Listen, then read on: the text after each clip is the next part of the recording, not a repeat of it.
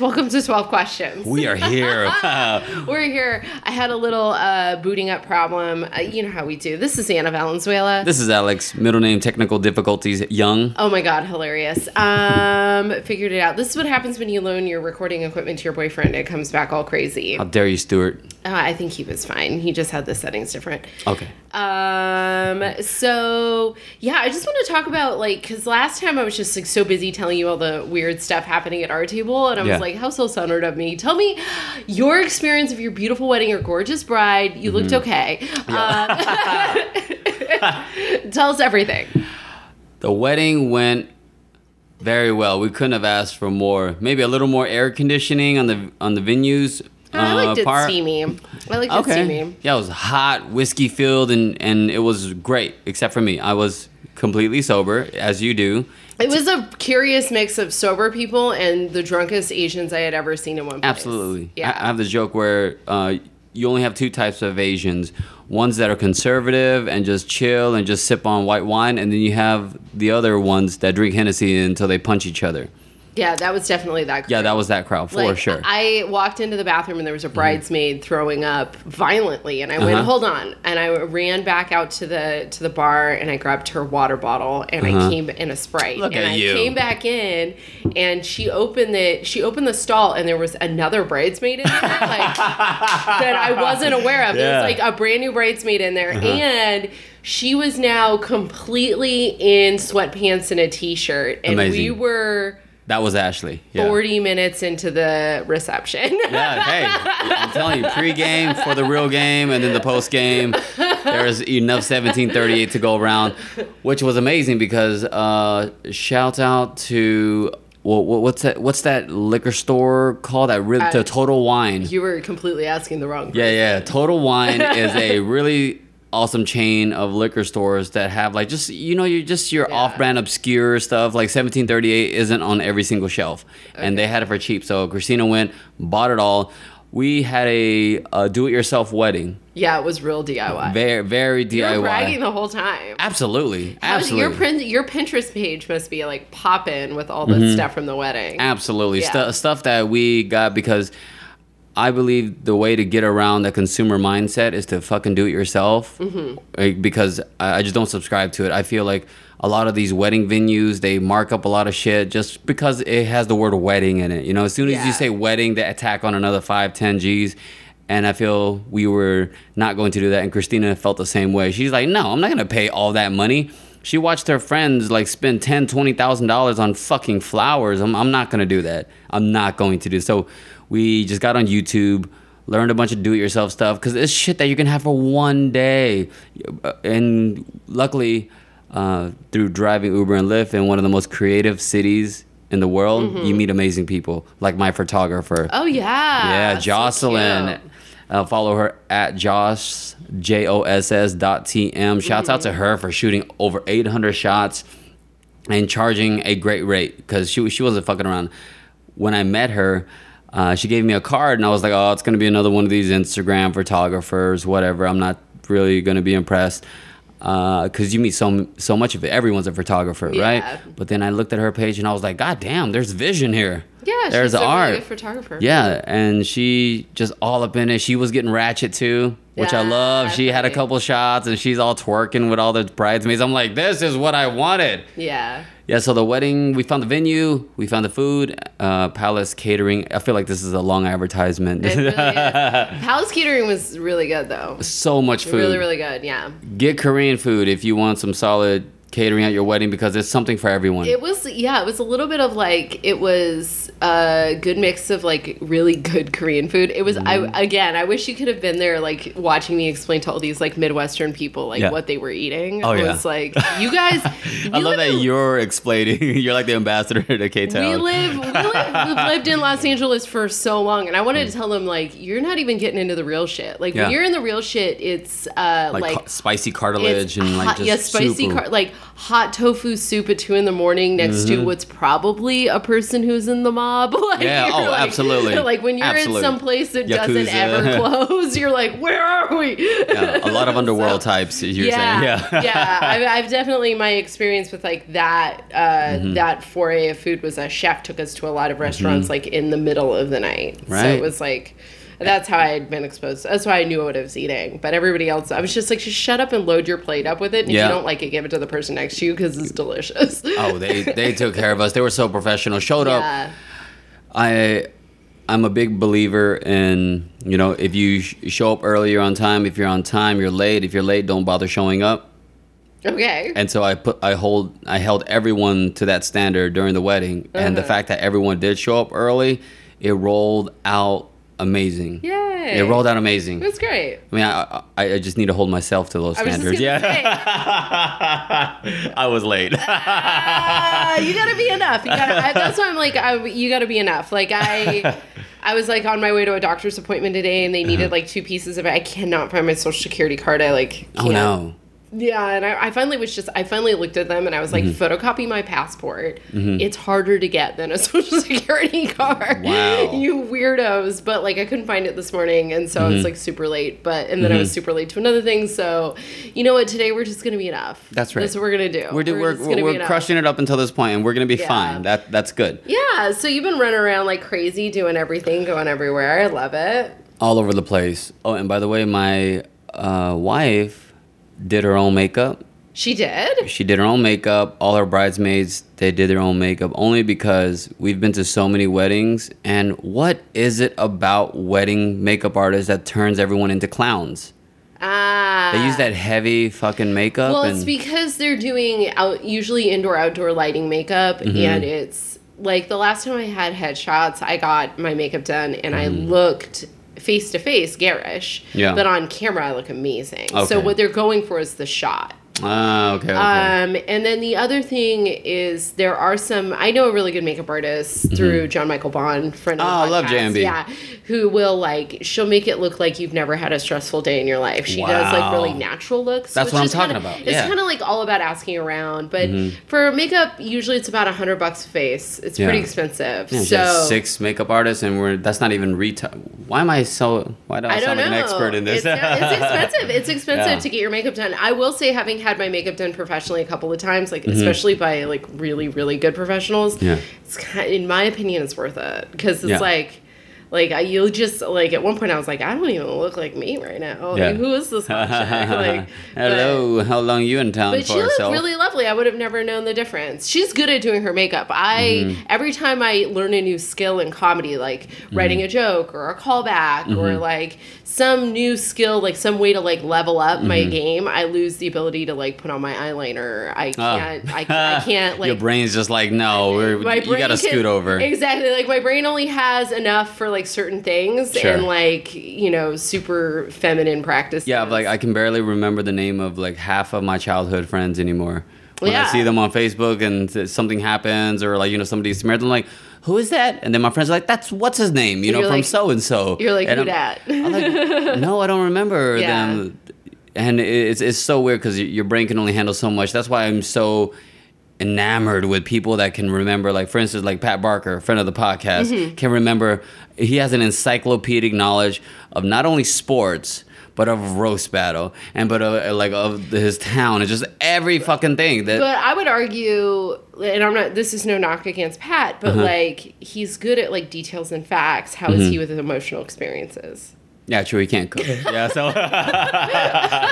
Like I love, like Yeah. I love that, but maybe the part, maybe the part of his brain that like occupies like hugs and cuddles is Yeah, now yeah. only reserved for his child, and everything else Yeah. is sports facts. okay okay yeah it's only like a five bedroom house and you, you, yeah yeah I get it I get it That's- That's all I'm saying. right right right I see that yeah you can't But I do envy that as well. I'm like, I wish I had a brain that worked like that. God but, damn. But Because like as as Yeah. much as I'm trying to get into sports, because I think that also it helps, but it also tests my sobriety a lot. Because now that I'm trying to get into sports. My parents never let me into sports because I was like kind of a runt of the group. I was the, the tiny, oh, skinny one. yeah. They didn't put me in sports. So now that I'm finding a love for sports and just catching up, it's just it's insane. It's a lot of fucking work, and I'm like, okay, I gotta take a break. This is a lot, a lot of numbers and the weirdest names in history of man to crunch. You know, you got just the weirdest names in in sports. Well, and I do think like when it comes to sports, and that might be where Pat's like true emotional reality is, Mm-hmm. is like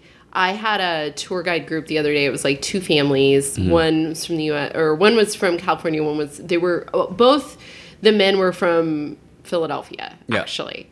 And um, uh, when I asked them about, I was like, "How excited were you when the Phillies, or when not when the Phillies, when the Eagles, Mm-hmm. Eagles, yeah. Won?" And they both, because they both started to cry, describing not just the game, Mm-hmm. Yeah. but they both teared up in front of their wives, Yeah. who could not be more upset that they were tearing up.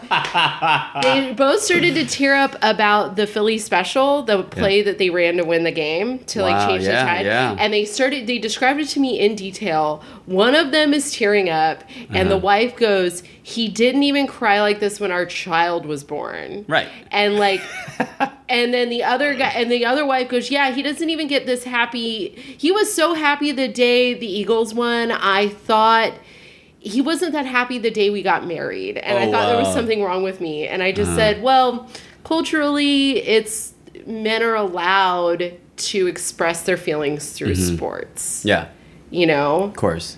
I don't know how you were raised to express your feelings. Uh, to not express them at all. To not have feelings. Got it. Okay. Zero so- feelings. zero Fuck your feelings. feelings. Uh, Yeah. Keep it moving. Before, if you're listening to this and you're like, why is there no guest? It's because our guest flakes. So this is actually, I'm going to ask, since Alex is a super famous televised human now, I'm going to ask Hardly, him hardly. these questions and then let him go back to Ubering. So which is the most uh, uh, that's that's everyone existence in a nutshell like i'm gonna get this super famous person to do this podcast and then so they can get back to Ubering. so they can get back to Ubering. Right. Yeah, I definitely. shouts out to geoffrey owens Yeah, exactly. I mean, it's sort of like I didn't hear about any of that, but mm-hmm. apparently I read somebody's response to it on mm-hmm. Facebook this morning, and I've always been. I remember when I when I did season 2 mm-hmm. I posted afterwards. Oh my god, thank you. Um, I posted afterwards. All I've been thinking about, I've been like doing all these self help books about numbing and like disconnection and like emotional connection, and every three pages, I'm thinking, oh my god, I wish I had a vape right now, which is just me numbing. So you're you guys are about to hear me vape because it's the time of week I allow myself to do that. So, that's right vape nation in the house Vape Nation. Um, so you can hear like seven people grow or seven listeners just oh fuck you guys. I know. So so uh so I went I posted a thing cuz I was I was taking the big risk of like changing my job. And I posted a thing on cuz my job wouldn't allow me to work weekends and now I Uh-huh. was allowed to work weekends for comedy because of my because of my TV credit. And so my job was kind of being inflexible so I ended up leaving. Yeah. And I posted a thing about wanting to increase because I'm a good. I've taken care of animals. I've Yeah. been house sitting, pet sitting. I'm like really good with animals. Mm-hmm. And I was like, hey, you know, I'm getting back into dog walking. Blurg blurg blurg. And somebody else who was on season two called me and was like, hey, I saw your post, and I think it was a really bad move for you to put that on on Instagram because what you're telling people is you're not a professional comedian. And I was like, so find me a professional comedian that doesn't have a day job that is in our sort of like bracket of comedy right and um and i will my hat will be off to them but Yeah. also ask them do they sleep in their own apartment do their parents have them pay for it help them pay for it like Right. like what are their circumstances how many roommates you got yeah, because it was really disorienting for me not to have a day job when I Mm-hmm. when I didn't have one when I was sick for a while. It was very disorienting. I'm such a I went 30 years, 15 of those years working full time. So Yeah, I wow. I didn't live I this is a new world for me. Like Yeah. like self-employment is such a new world for me and I really take pride in, As you should. in work and i liked that post that at least it was nicole aimee who like put it up where she's like i've she's been on three television shows And and Nicole Aimee. Schreiber, friend of the podcast, yeah oh we should, badass comedian, book sh- her. we should interview her she'd be a Absolutely. Let's bring in- let's bring in her let's bring her in um but yeah it was kind of a kind of a thing so what's the whole story behind this thing The whole story behind this thing was that some fucking cunt took a picture of him while he was on the clock at Trader Joe's earning an honest living. And from what I know from talking to Trader Joe's employees, they treat their employees really well. yeah they do Yeah, they treat their They employees really really, well. You get discounts on some of the best dis- food. When I first moved to LA, I worked for Trader Joe's for like a year. It's Absolutely. hard on your body, but they treat you like you get benefits. You get. I was Yeah. able to like. I bought all the groceries for my household because I, was- Yeah, I was able same to get them very inexpensive. That's why Yeah. after shopping at Trader Joe's and seeing that, yeah, some person posted a picture of him and started shaming him, and all all these dumb conservative sites were like roasting him, or not not even roasting him, but just being outright mean. Like, oh, look at him. Oh, look at this actor. Because I'm sure conservative. Uh, all the conservative sites are just mad that they can't get a break in Hollywood because we're not gonna let that garbage fucking in. I just don't think that they understand the pay scale.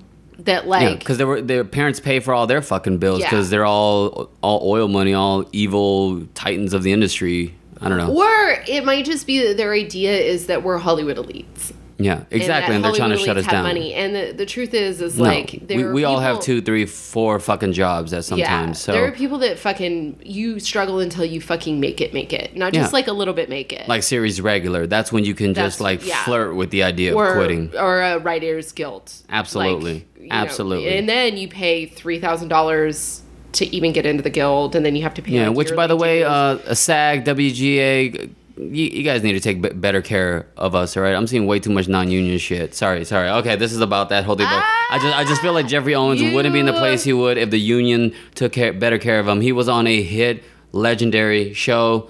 what was he uh, on? I never uh, know anything about he- anything. I believe he was on the Cosby Show. he was. Yes, as a, uh, Was he like Theo's friend or something? I think so. I, I don't know the entire uh, Oh, wow. filmography, but yeah, I just know that he he he had a he got his big break, and then Yeah. that's the problem with the That fucking was a long time ago. yeah. But still, it's still But- it's still on reruns. Yeah, I mean, yeah, I mean, but still, it was a long time ago. So Mm-hmm. syndication money is good, but it's not like unless you're from Friends, like you've got Yeah, to, you got to try to keep working. yeah, yeah, and, That's, and- I mean, that's why I've worked with people who've worked on TV shows from that era. Mm-hmm. Like I took a comedy class from somebody who had a TV show from that era, and he was Nice. he was a writer for Mad About You. nice. Well, that's mad about you. But nobody Ah, that was a shots fired. show. Yeah, it was all right. I, Oh my God. yeah. People But like yeah, it just I I don't honestly I don't trust anyone that doesn't know what it feels like to earn an honest living. If you haven't bagged groceries ever in your life, or if you haven't waited a table, I, I don't know know about you personally. Like not, that's just me. I'm just weird like that. But I don't know. Uh, earning an honest living. That's what's g- got me to this point, and th- that's what helps me maintain my sobriety. yeah, that's why I texted you when Mm-hmm. they wrapped roast battle because I was like, I went through this. Yeah. You're gonna go to work. Yeah. it's gonna be weird. it's Yeah. gonna be a weird feeling because your brain, like internet culture and like Mm-hmm. your brain, your expectations is gonna tell you that you deserve or that like you, oh, I made it, made it. Mm-hmm. And the truth is, is like we still get to keep working. It opens doors, but it doesn't, you know, like we still have to pay our bills. Absolutely, and I'm I'm really glad you called me uh, for that and text or texted me, and then That uh, was th- something I got from Kyle Clark, friend of the podcast. This Oh, is yeah. Rad Host. Love me some Kyle. Clark. Yeah. and what also helped me is that I I watch all the post interviews with a lot of football players, and they all say the same thing that's cut for TV. Hey, we're just out there, we're playing, we're staying even keel, Yeah. and we're just gonna show up again, yada yada yada, and I had to keep that in mind too. Yeah. Stay If even keel. if Nothing roast- changes. If roast battle people are like, if roast battle people are like the athletes of comedy, Mm-hmm. then that means our season is two games, Yeah, two games. That's it. and only ten people get drafted. Yeah, yeah, of course, of course. That's it. Two se- two two games, and yeah, peop- only real- certain people get the drafted. The real question is, how do I get on that Wild 'N Out? Because they do that season all year. Oh, Where you at, Nick Cannon? Where you at, Nick Cannon? Bring some, bring some, bring some state of the art level roasters to your game. No knock on all your roasters; they're great. They're funny. I love them. I watch They're in them. a different school. We'd have to take a lot of improv. we to, would like get good at the way body a lot of your guys. We would right. not. That's not necessarily true because Yeah. Mm-hmm. they do it improv style, and we do it. We prepare like lawyers. Better dust off We're- my UCB paper.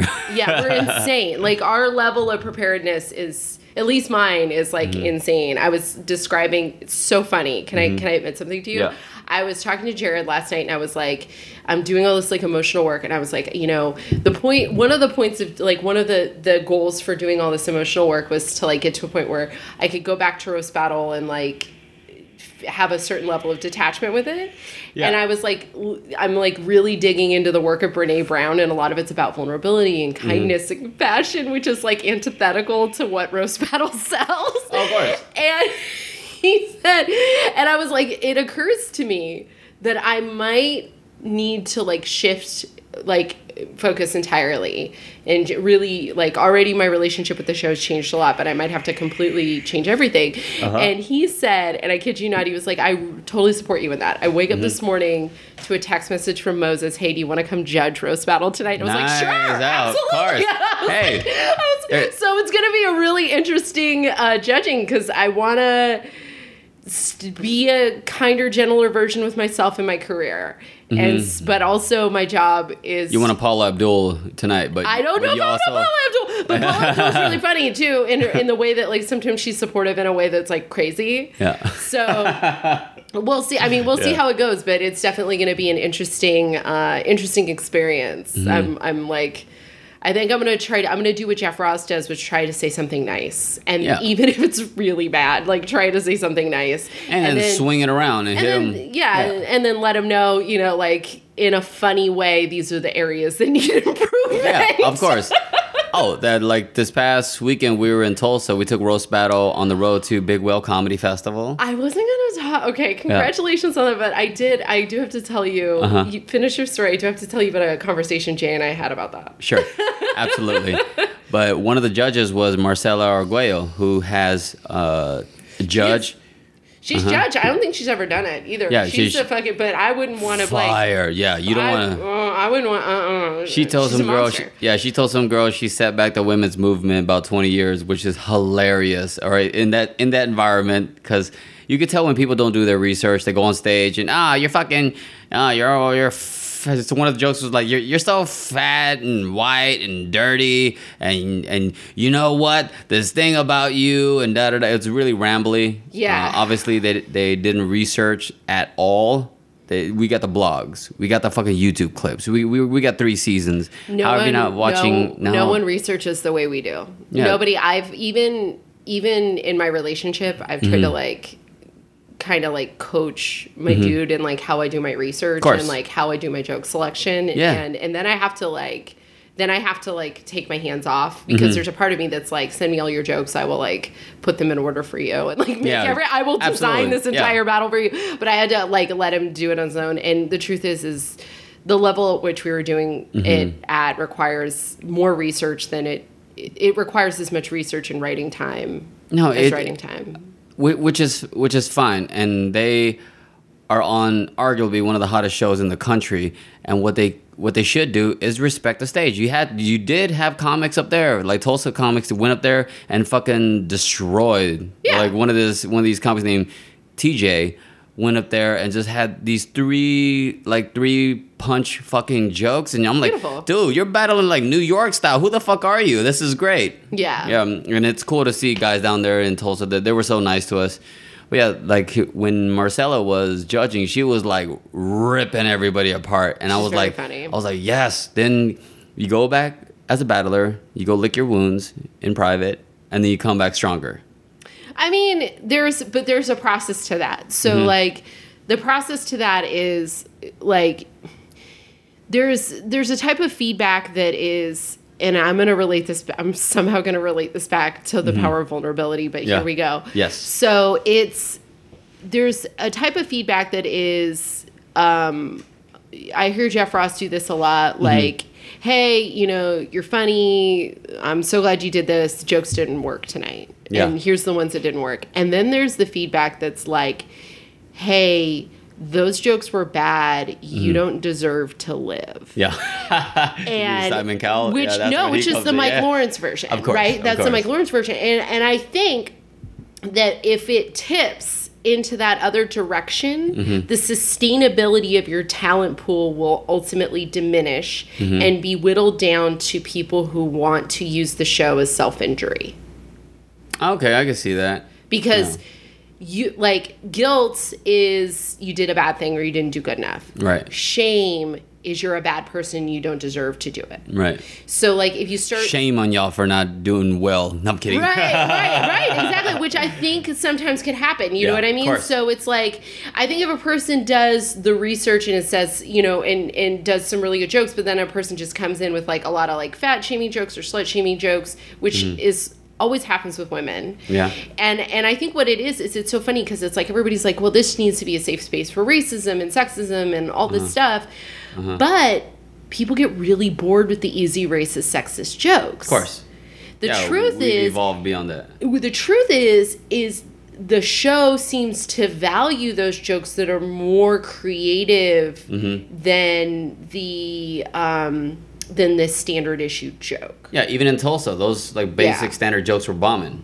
Yeah, And yeah. I was like, oh, they have they have like a taste for it. Okay. right. Okay. Yeah, It was really yeah. it was really interesting. because sometimes roast battle in any other place other than the belly room is not great. Right. Yeah, we've all we've seen it do well in some areas and Mm-hmm. not well in other areas, but Yeah, it was it was good to see uh, us welcomed there at the Blue Whale Comedy Festival. Andrew Deacon and his whole team, amazing. Little, little sweet plug, but that was yeah, that, Cool. that, that was good. And then I'll make sure to uh, apply to that festival next year. same here, same here. Right I was like, eh, Tulsa, but then we went there. Uh, my my new my new best friend in Tulsa, Ciara Parsons, Cute. Uh, picked me up.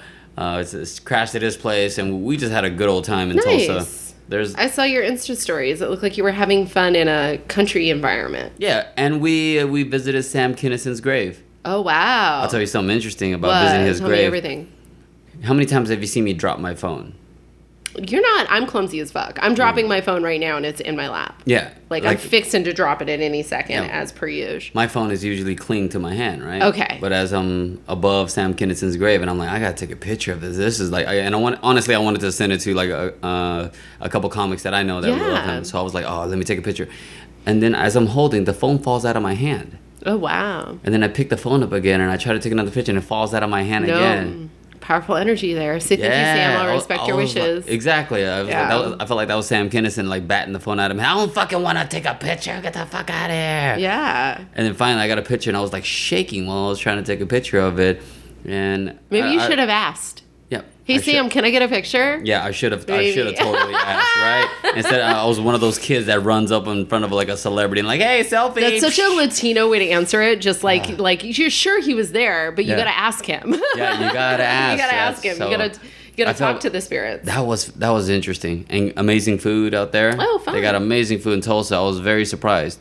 Uh, and not knock against that, but it's just it's Tulsa, it's Oklahoma. You're like, well, what what? You guys don't even have a sports team. Like, Oh. what do you have? But How is Leah out there? That's where she's she's from Oklahoma. Oh, yeah, That's- Leah destroyed. Of course she did. Leah and Pat Home- had an amazing battle. Oh, Absolutely, beautiful. hometown hero.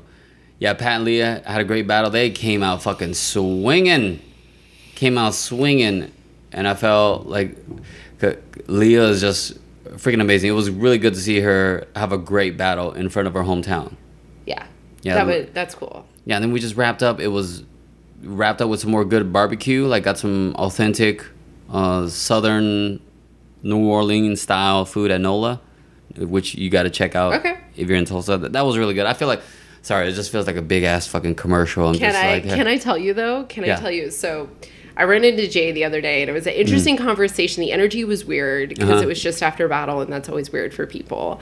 And yeah, and Uh-huh. he said it's just such a hyper competitive environment and. I've been like so out of that hyper competitive environment for so long. I was Uh-huh. like, "Whoa." Like it was Yeah. like it was like smelling it was like smelling a drink that you used to love. Mhm. And I was like, oh, what a weird smell. Like, Yeah, I was yeah, like, oh, okay. But so anyway, we were having this conversation, and he just messaged, he's just like, yeah, I'm getting ready for roast battle. And I was like, oh, good for you. And he was like, yeah, I'm roast battling Alex. And Uh-huh. I was like, I don't like that for you. And I don't like that for Alex at all. And Yeah. he was like, Well, we've talked about it. We have boundaries with it. And I was like, Yeah, I mean, this is the your guys' relationship is really sacred. And I was like, I mean, ultimately, you're going to do you. And then he said something like, and I just said, yeah, I just don't like that. I don't feel, I don't like it emotionally. And then he said, well, um, I'm sponsoring somebody else. And I was like, yeah, are you going to roast battle him? And then he went, and then he went, ah, and like ran away from me.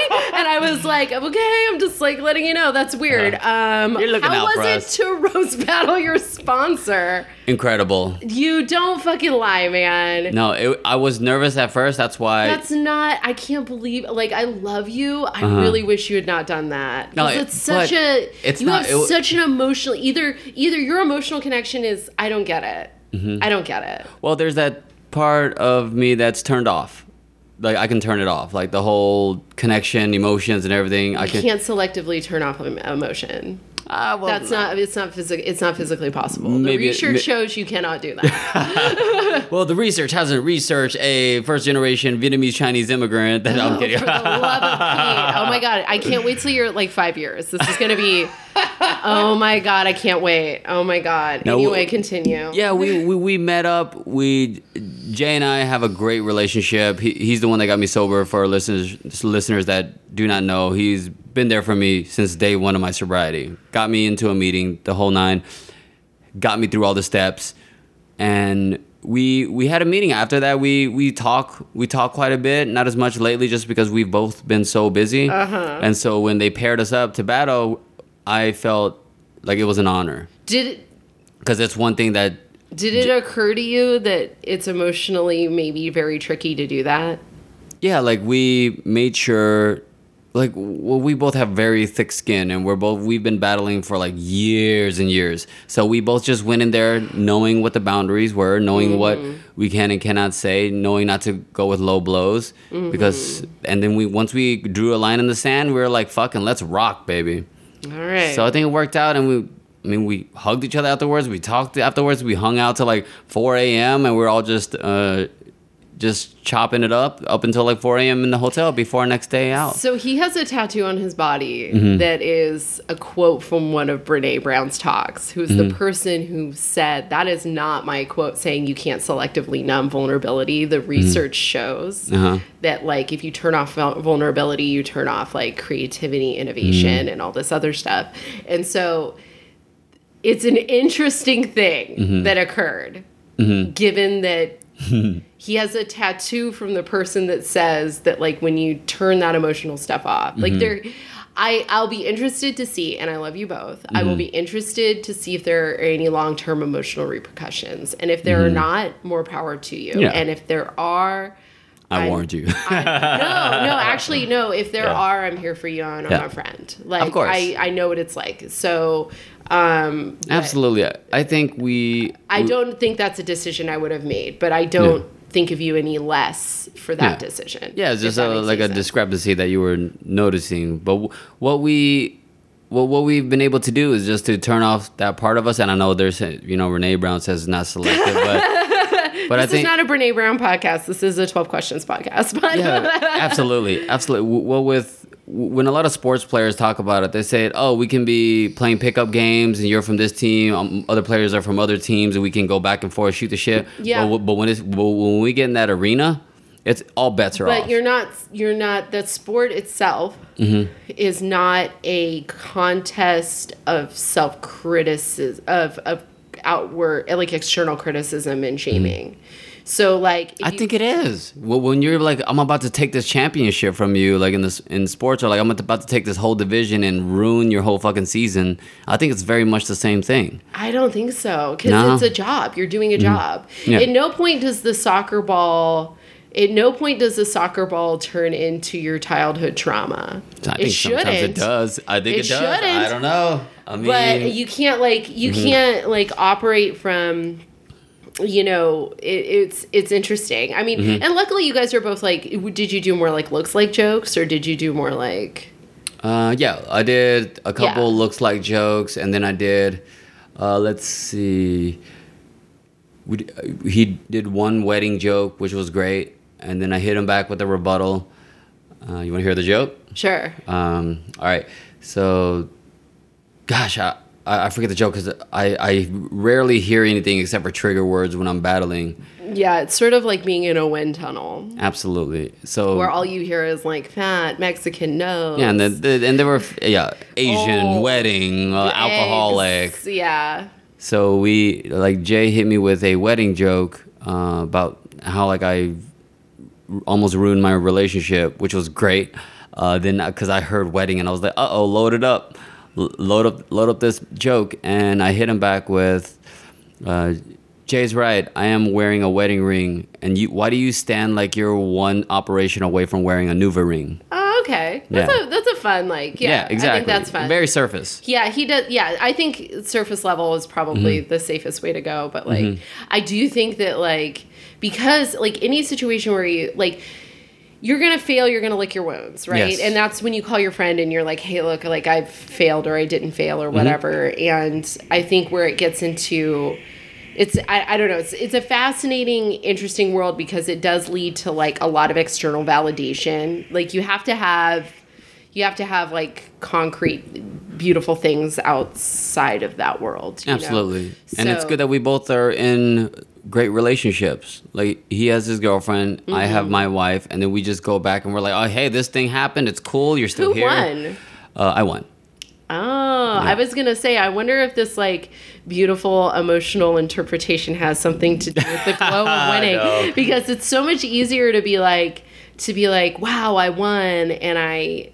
It's it's it's a lot easier to deal with like the discomfort of doing Mm-hmm. the show, um, and when you win. Yeah, yeah, yeah, of course, of course. of even course. when you Yeah, lose, even if you did really, really well, one Mm-hmm. thing that you're really good at doing is when you lose, you still like chalk it up to like even if you do super duper well, you're very good at like just like just being like, well, I lost, but the show was really good. Yeah. You know what I mean? So that in that way, you're very talented at that. Me, I'm so like so competitive that. Of course. like I like, would fuck that guy. Oh, I can't would- believe, oh, this I fucking joke. I should have no, chosen this other wa- joke. It yeah. was never that. It was always turning inward. It was always like no, I, Ah. I like it was always turning inward. So it was like, and sometimes I get kind of upset. And what I, uh, ex- if I got, if I ever got upset externally, is because I was deflecting internal stuff. It was Of always course. like.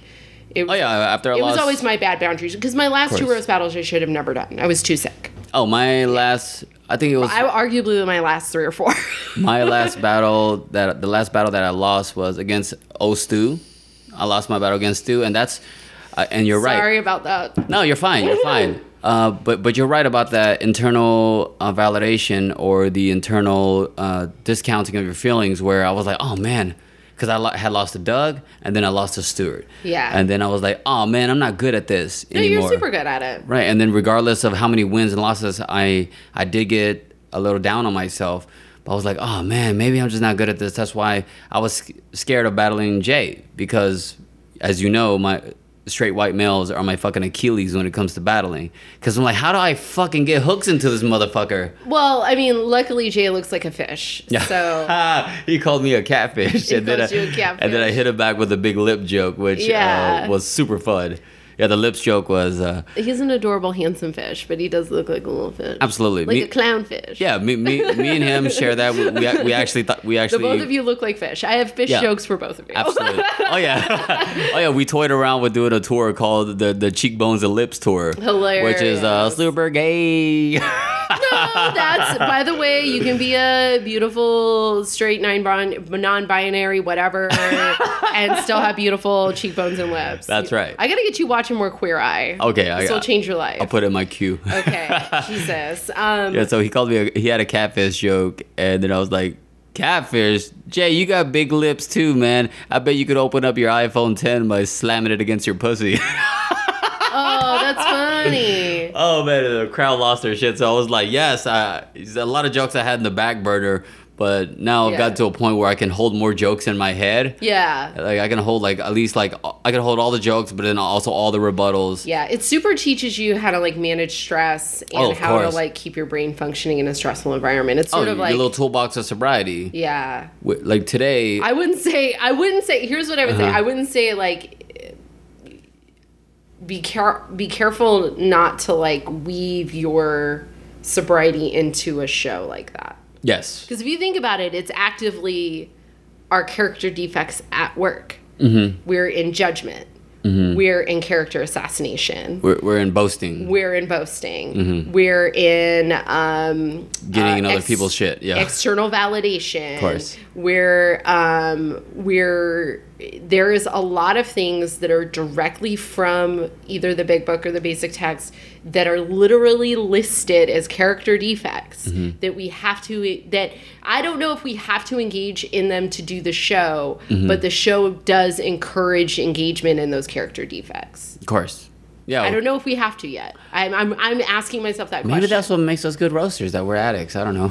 No, no, because I was, I was literally describing. I was describing it to somebody like my process is so detailed, and it's basically I would write at the. I have like Obsession. Yeah. it's an obsession thing. Yeah. It also plays on our obsession, and what I would do is I would open. I would have like a notepad out for each person. Mm-hmm. I could grab it right now. It literally says what is wrong with Alex.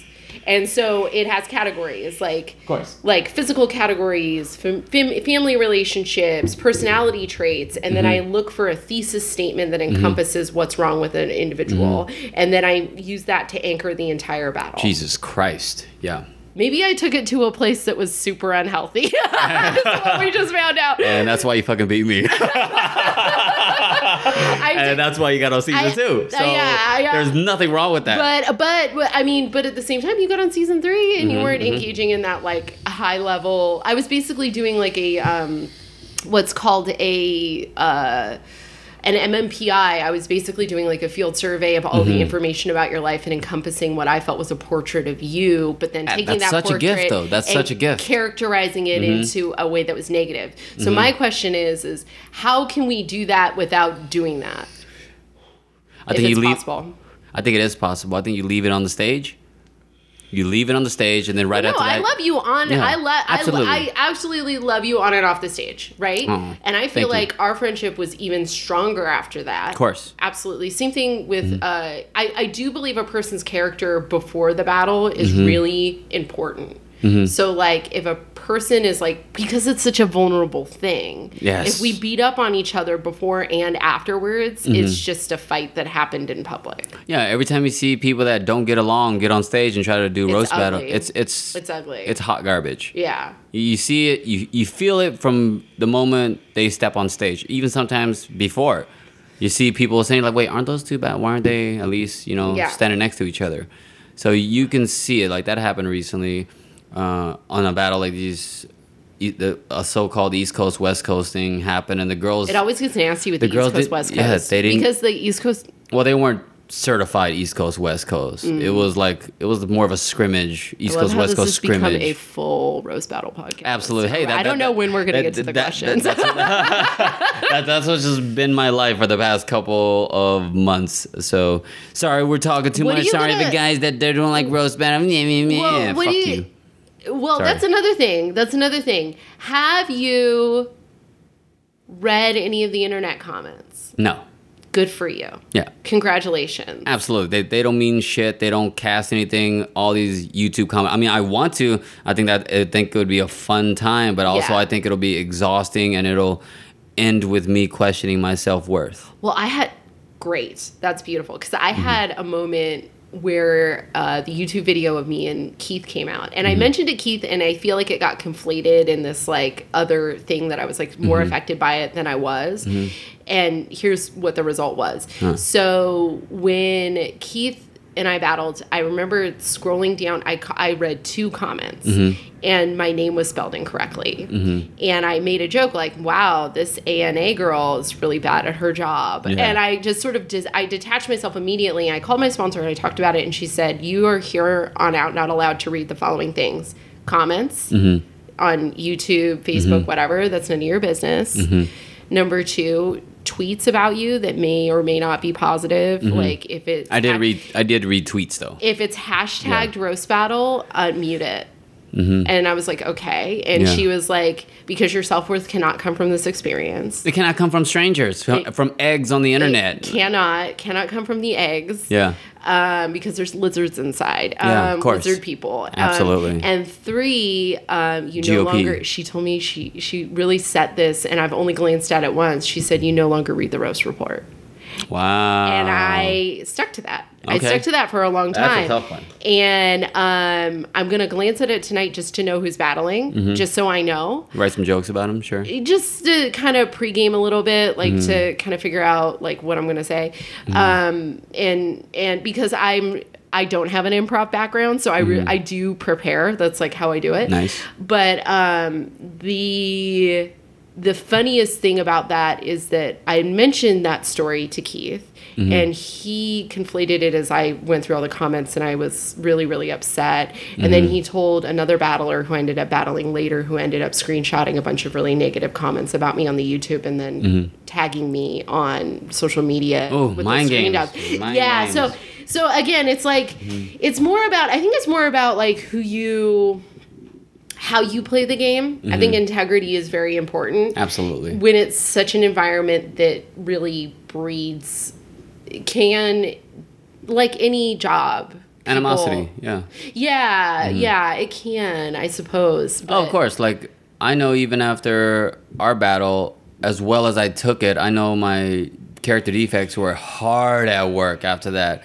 And literally like maybe how so well, it was me doing my best to keep it together as I always do. I've been always raised to do my best, keep it together, look presentable while ignoring shit burning in the background. And my subconscious was fucking around with me. Like, oh, you know, this is it. This is this is your stop. This is where you get off. This is yeah. because our battle was so good yeah. Mm-hmm. i could have lost if i didn't we- have that we- rebuttal oh, we blew the fucking room up. Then, and then the fact that was the battle that should have been on TV. That's how good it was. Absolutely. Mm-hmm. Because we ended on our third round was all rebuttals. Yeah. You did it. I did a joke. or You did a joke, and then I rebutted it, and you rebutted that, and I rebutted that. Mm-hmm. oh, it was great. And then they were like, they just called it because it was like Yeah, we I- were literally in a rebuttal fight, which was the funniest thing in the world. Oh yeah, Yeah. rebuttals all day. Yeah. and I think what happened was that I had that gun jam on round two, the biggest gun jam in fucking roast battle history. And I'll tell you, after that, I started questioning my mental health. I was like, oh, is this all leading up to this? And I think it's because Oh, I, that's true. Yeah, you Yeah. blinked out. See, I always forget that because I remember thinking to myself, because I got some criticism for that, for Mm-hmm. not um, attacking you and belittling oh, are you fucking kidding So- me? You did exactly what you were supposed to do. Here's what happened. Because if you hit me and I had something, that would have triggered something, and I would have launched another it, fucking joke. it was a weird thing that happened. So when we roast battled, and this was back, you don't really see, see this on TV, but the stage show, it's Mm-hmm. a three round fight. So first round, I lost, and I, I lost decisively and Mm-hmm. unexpectedly because I thought I had you. I was like, son of a bitch, I just lost. And then we go into the second round, Mm-hmm. and you go first yeah. and you go to say your first joke Mm-hmm. and you stare into the lights and your brain stops working. Absolutely. I have my notes. I have everything. I have the time. It's never fucking happened before, and it Or has never happened again. Or. Absolutely. And and then you stared into the lights. And meanwhile, I'm calculating in my head. It's it's. I want you to know these are the following things that went through my brain. Mm. And I talked about this on uh, verbal violence. These Uh-huh. are the following things that went through my brain. Uh-huh. I can say something mean to him. I can point out the fact that he's not talking. I'm going to wait. And I just waited. Mm-hmm. And then you you I think Jeff Ross or somebody was like, Look at your notes. Look at your notes. Or don't look at your notes. or look don't at look her. at look at her and he was trying to jog your memory. uh-huh. And then you said your jokes and I by this time had in the interim when when the bell rang for the second round, I had already changed the jokes I was going to do in the second round. Uh-huh. And I was going to do them with like I, I basically took my overtime jokes because I was certain we were going to go to overtime and I put them in the second round. Uh-huh. And because I wanted to win decisively. Absolutely. So in my mind, I was like, whether or not you blinked out, and we'll never know, but whether Mm-hmm. Yeah. or not you blinked out, Oh, I blanked out for sure. I had intended on winning that round. Of course. And, We intend to win every single round. but I think I had the jokes to do it. uh-huh. And so, and I, it would be interesting to see what happened, but Mm-hmm. it was definitely an interesting, like, Yeah, that was the smartest move to to Because I took some yeah. heat for not saying anything. Oh. From I think Keith and Pat were like, "Why didn't you say anything? It was so awkward." And it's like, well, I I'm okay with that. Like I'm Yeah. okay with how awkward No, if, it was. if you were it built a beautiful tension in the room. the fact that you sat in the silence like that is a testament to your skill as a battler. Most people would freak out or like, no, because I I swear like this is if you would have snapped at something, I would have instantly snapped back because I, I had something that would have saved that second round for me. Right. But as a competitor, like I said, it's fucking war on that stage. So uh, that's that was the right move. I don't think it was war for me. Mm-hmm. What it was is I felt empathy for you in your situation because that could easily happen to Ah, me. okay, okay. So I I, was literally just like, well, wait it out, and and then by that time I still was going to use because I could have used any order of jokes. I Mm-hmm. could have literally just said, Alex has funny hair, and I still Mm-hmm. probably could have won, but. I chose to do the jokes to carry the round. So so it was like Ah, either see, way, I see, okay. I had to use my best jokes in that round because a I wanted to prove that I deserved to win no matter what, Ooh, and I like b I um I and b the if I had done lackluster jokes, the energy of the battle would have died. Mm-hmm. Yeah. and our third round wouldn't matter, and it would go down as one of those battles that wasn't that good. Yeah. So it was sort of like, but it was my initial feeling. I want you to Mm-hmm. know this. My initial feeling when that happened was total empathy because Ah, that is see, my greatest fear. Woo! All right, all right. Now I have I get PTSD when people have gun jams on stage. I'm just like, oh no, oh no, they're, I know what that feels like. Oh, so, so now I have an empathy. Have empathy. Yeah, Have empathy yeah, for yeah, them, and Okay. and literally tell them like. Literally tell them I have been there, Oh, and like I have. When I see women, um, especially women, not do so well. I went to uh, a roast battle a few weeks ago. Mm-hmm. Uh, it was for Stewart, and um, I went to see. There were the girls who opened the show. There were two women, and I actually just we were walking back to our car, and I was like, "Hey, did you guys roast battle tonight?" And they were like, "Yeah," and I was like. Can I give you some tips? I've done it a couple of times. Mm-hmm. And they were like, sure. And I was like, no matter what the other person says, laugh really, really hard because it's fun. Mm-hmm. It should be fun. Absolutely. If One of the best things I got to do in Tulsa was uh, I see this with a couple of people where like you're jumping on stage and you're having fun and you're running around, but that stage in the belly room is so small that I'm afraid on my I'm so OCD where I'm I feel like I would run off the stage and trip and then land all over the wave. Uh, so I don't jump and I, I don't there's no room to run. no. Absolutely, It's but- the belly room's the size of this apartment in North Hollywood. Oh yeah, what what 140 seater? It's- yeah, some No, 144. it's like 80 something. Is it- is it 80 It's something? like really small. Okay, okay, uh, I can't count. It's a real small. It's a real small room. So in Tulsa, they had this giant deck on the outside where we were like set up to battle, and so the fact that I could jump around and have way more fun, that's I feel like that's what made the, the battles so much more fun. Yeah, it's really fun when you And, get and, to you're, run. and then you're watching the newer battlers like plant their feet, and you're like, oh man, that, uh, that's how I felt. Okay, that's Oh, good. Mm. And I love that you were moving around because I always used to catch it because that was another thing. It was like a compliment and a criticism Mm-hmm. because I go out and I move and I try to use every inch of the stage when I do it. I love that you did that. yeah, you're jumping around, and it was fun. But yeah, enough about roast battle. Let's get into the questions. Let's get into the Ah, questions. we- oh, Let's we get- just drove you right into the beach on yeah, that one. Yeah, that's right. It, it's so it's so much fun, and I don't want to talk people's ear off. There's a whole other p- verbal violence or uh, Comedy Central roast battle podcast that covers all Yeah. things, and you, people will be able to hear all the battles from the road. So, and this is a 12 questions not podcast, not a 12 roast battle podcast. But I, don't do think we should maybe talk to them. They should have both battlers come on and like play by play what they were doing Mm-hmm. because that is because people have never asked. Like I've been asked one other time, Mm-hmm. or at least I've got to tell people one other time what happened with our battle, what I Mm-hmm. was thinking in that moment. Oh, that's because I just respect you, Yeah. and I knew like I was like, well, fuck, I'm. I'm getting my ass handed to me. I better fucking bring it. And Oh, there was shit. never a question in my mind that like to use that silence against you in any way. Oh, see, I I've been reading way too many like l- uh, what what's that book Like by uh, Sun Tzu? oh, the art of war. Art of War. I've been reading too much Art of War where I'm just like, oh, back and forth, back and forth, like uh, crush the ember before like it reignites into a full flame and consumes everything. So I bring way too much of a war mentality to it, and I think that's probably one thing I've pulled back from. Uh, that I turn that on only on stage, but I have fun as well. Um, but then I turn it off. Uh, more so when I'm off stage because, and I think that's why I have like anger issues because I, I read all about that stuff. Of my, my head's chocked full of all kinds of Your like, second round of steps is going to be very fun. Yeah.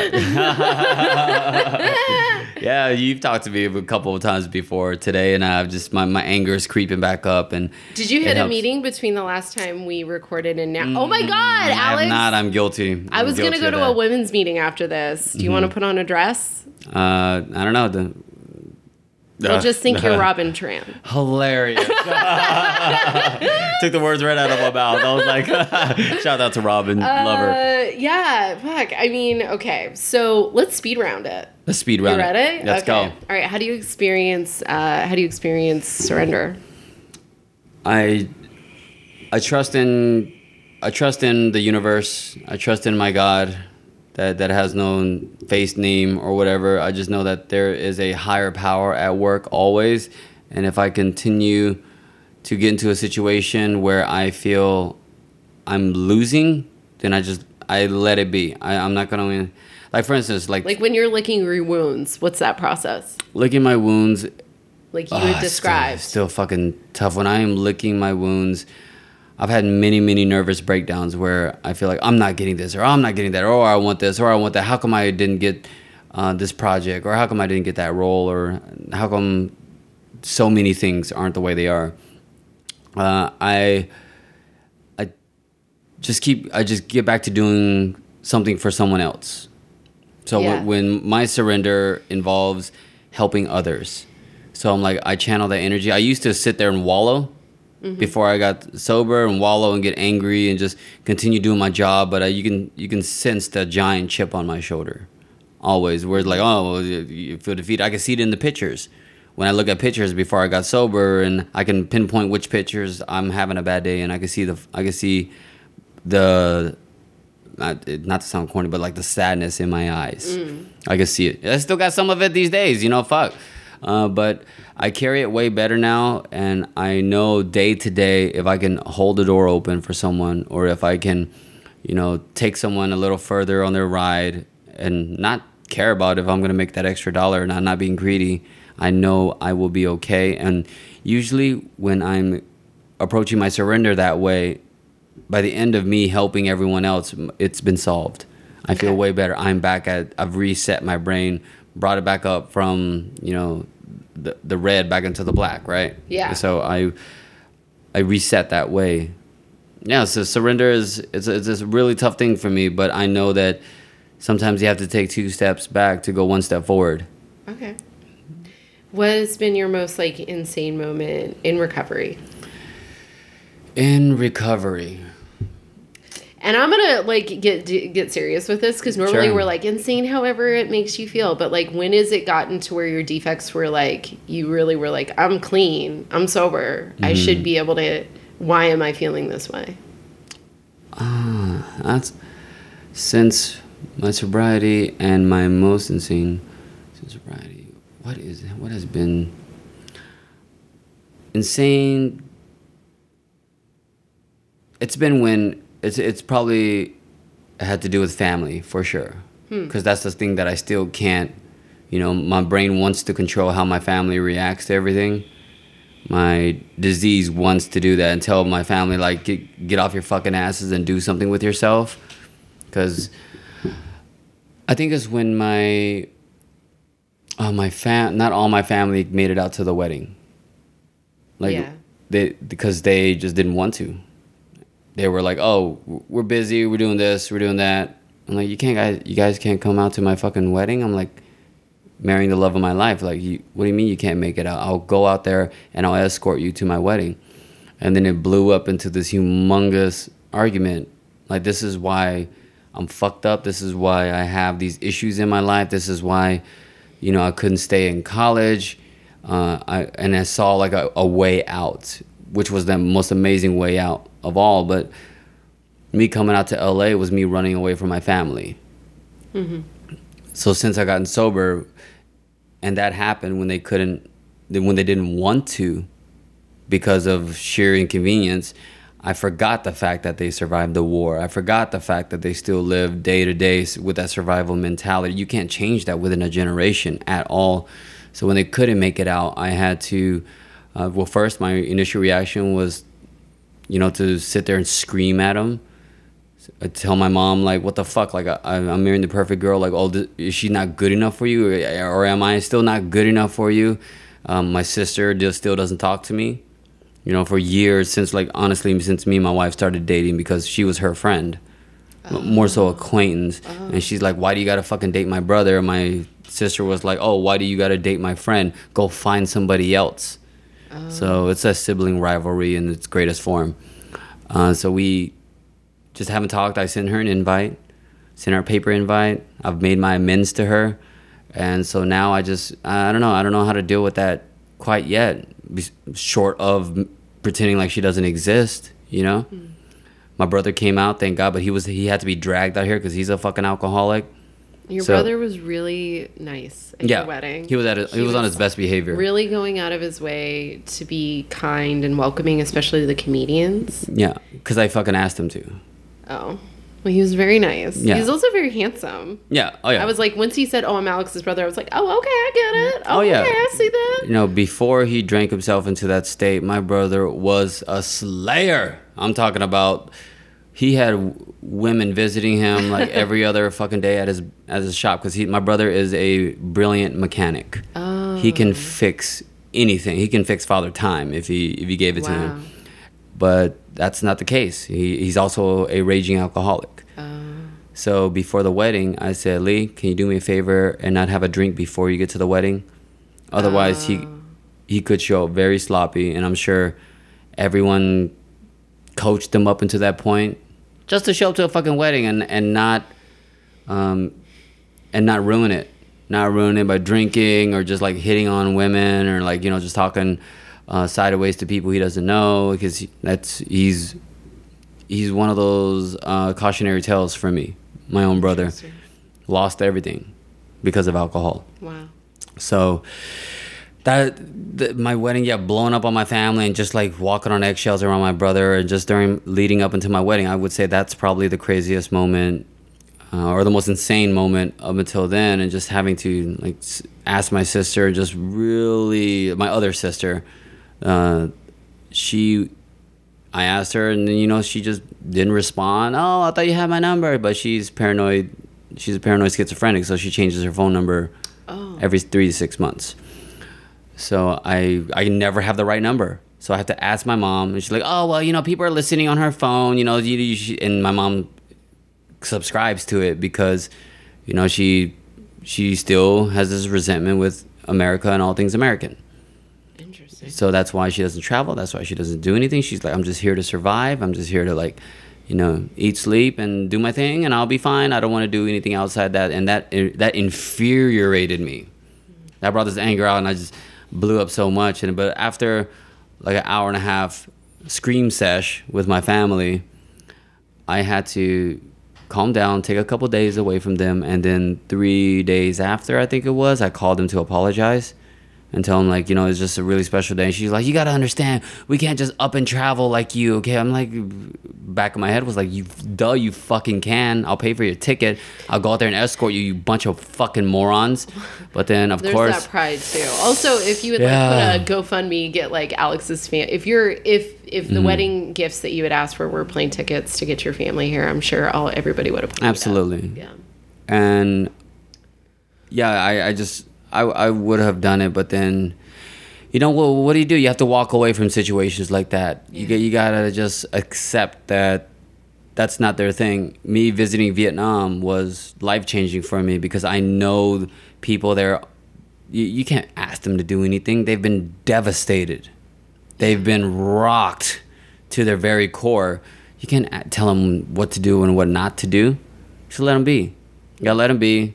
You know be polite you know be considerate and then keep it moving.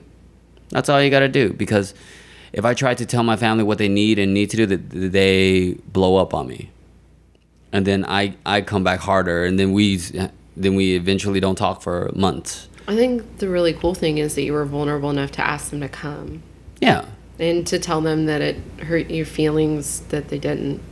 Yeah, so now this this upcoming weekend, I'm gonna take a plane with my wife, and we're gonna go visit them. We're gonna go just have dinner with them, you know, and even like just hearing my mom say shit like, "Oh my god," she's like, "You should have had the wedding here. Why didn't you have the wedding here?" You know, I, I can't go far, and and just seeing that she doesn't understand that there's 160 people on the list, and that should shift things around for her, also breeds resentment in me. I'm like, who the fuck do you think you are? I'm like, wait, wait, you're my mom. You're my mom. You're my mom. Okay, okay, okay, I understand. But I'm not gonna change. That's one of the most powerful things sobriety has given me is to not bend the fucking universe for one person. Yeah. It's impossible. It would break me. It would break a lot of people. Yeah. In the process. Yeah. So even my fucking mother, I'm sorry, I can't. You, you just have to, you know, not get with the program, but like understand that there are other people with plans in store. I'm not gonna shift things all around for you guys, because guess what? You haven't shifted things all around for me. Can I offer you some unsolicited advice? What's up? Could you maybe do a little mini four step before you go and share it with your sponsor and like come up with a game plan? Because this does sound like a very emotionally charged. Absolutely. You have a lot of resentment that's come up. Like yeah. Even though I've done all my amends, they're it. Ha- they, they come happens. back. and- I'm I'm yeah. I'm now starting on my third time through the steps. Wow. Yeah. Don't I like don't because your disease is doing push-ups in the corner. Shit, mine are doing P90X. Exactly. exactly. Your disease is your disease is working on you as new information arises. Yeah. And the new information is is you got married, you had some big relation Mm-hmm. you've had relationship and professional accomplishments in this last year. And and it sounds like you've Mm-hmm. And all my mom cares about is that I got printed in the fucking Vietnamese newspaper. Go That's- figure. I, I kid you not, I've been on television, and the only thing my grandmother will care about is if I make it into the San Luis Obispo um, comedy festival. She like literally has Uh. zero interest in. She was told by some friends that I looked very nice and I did very well. That's Uh-huh. all she was told. And Mm-hmm. I actually asked my family not to watch. Because I sent them, I actually sent them our battle, Mm-hmm. like audio format. And I said, if this is too much for you, I will send you pictures from the show, but I don't recommend that you watch. And they they agreed. Good. Yeah, but at the same time, like I do understand that that like family thing of like Yeah, that, that's where all my insanity comes from is with my family and their reluctance to. Well, I mean, I get it. I get it because I'm the first in the family to pursue entertainment. You know, everyone else is living their small town lives. You know, nothing against that. It's just not for me. And I broke away from it and just them saying dumb shit like, what are you doing? Why? I just didn't picture you doing this. Like the fuck? What do you mean you didn't picture me doing? You picture me just um, subscribing to the rat race? Go fuck yourself.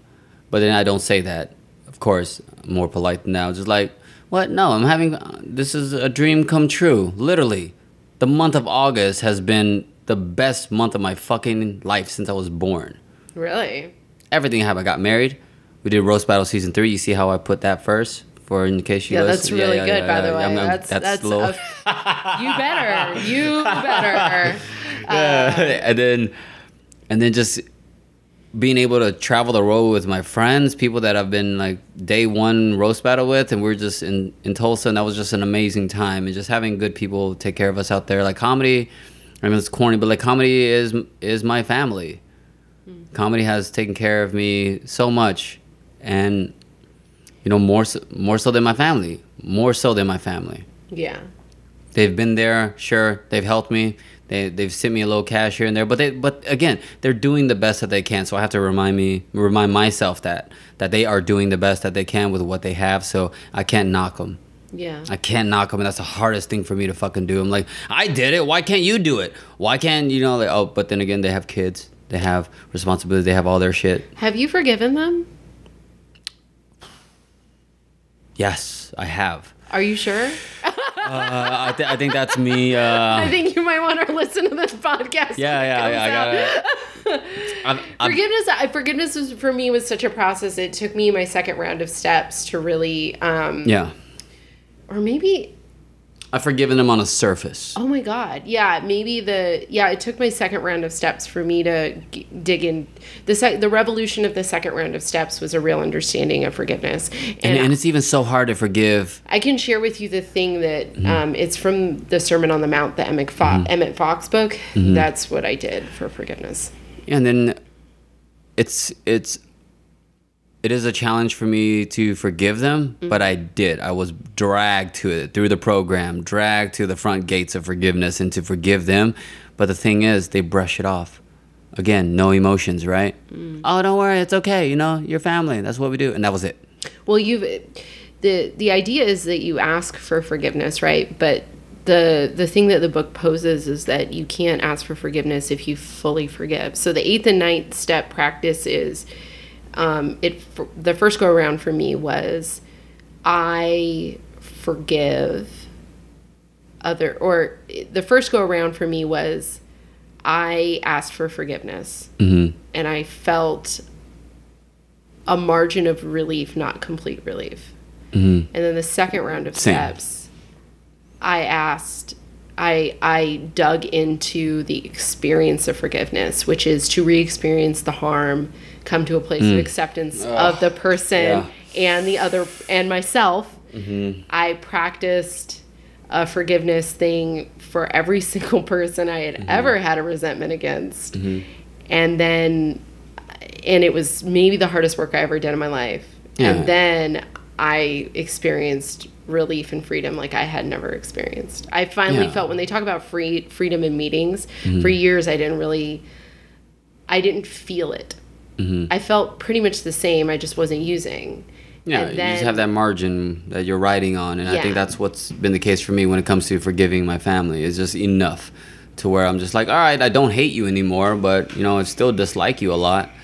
And even though you're my family and you you preach all this shit, like, and then you come to me when you really only need help, and realizing and still not cerebralizing the fact that I live in one of the most expensive cities in the fucking world.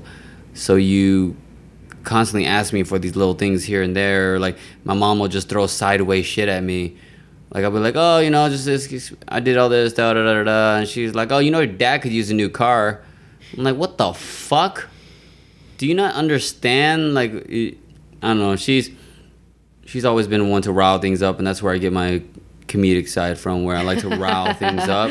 Yeah, you are a feisty comedian. It's uh, yeah, I, I get a lot of that shit from definitely her. My dad's the stoic, passive one mm. who's like, yeah, just hey, you'll be all right, Yeah. man up, and yeah, I don't, I don't know. That, that's probably like the most insane moment getting my getting my family or accepting the fact that not my entire family is gonna be at my wedding for and when I, I looked at Christina's side of the family, literally a hundred plus people rolled out. People checked out of the hospital to be there, and part of me was like, "The fuck, why?"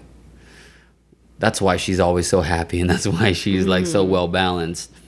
But me, I'm just still, still fucked up because of it, and I've just had to deal with it one step at a time, one step at a fucking time, and just one forgiveness at a time, one avoided argument at a time. Contrary actions have been like my savior, where I'm like, oh, I'm gonna blow blow up and just not fucking time. I was like, no, no, no, no, no. My, my, my program will kick in, and it'll just uh, pull me back from that. Yeah. It'll just, oh, okay, you can't you can't make it out. Hey, I understand. You know, it's it's tricky. Yeah. I understand. All right. Well, hey, uh, yeah, none of them gave me gifts. My entire family did not give me gifts, which uh, You want a crock pot? I have a spare. hilarious. Put my fucking family there. Okay, kidding, kidding, kidding, kidding, kidding, guys, You are kidding. in the work. That's the Yeah. beautiful thing is you just found out something you need to work on. Yeah. Now you now you're like Yeah, it's it's, it's riling you fully talked up. about it, so now you got to do something, especially because Yeah. you're gonna be there this weekend. Yeah, That's this a is big this deal. is all fresh. So, I know I know I will manage it well because I know my sobriety is strong enough to where I know I, I don't need to take a drink. I don't. I'll, I will definitely hit a meeting before I go out there. Maybe look up some meetings while you're there. Yeah, and I just got to be very diplomatic. That's one thing that that's the biggest thing that I, I got from my dad was my diplomacy. I'm like, oh, okay, you know, let's uh, it'll be fine.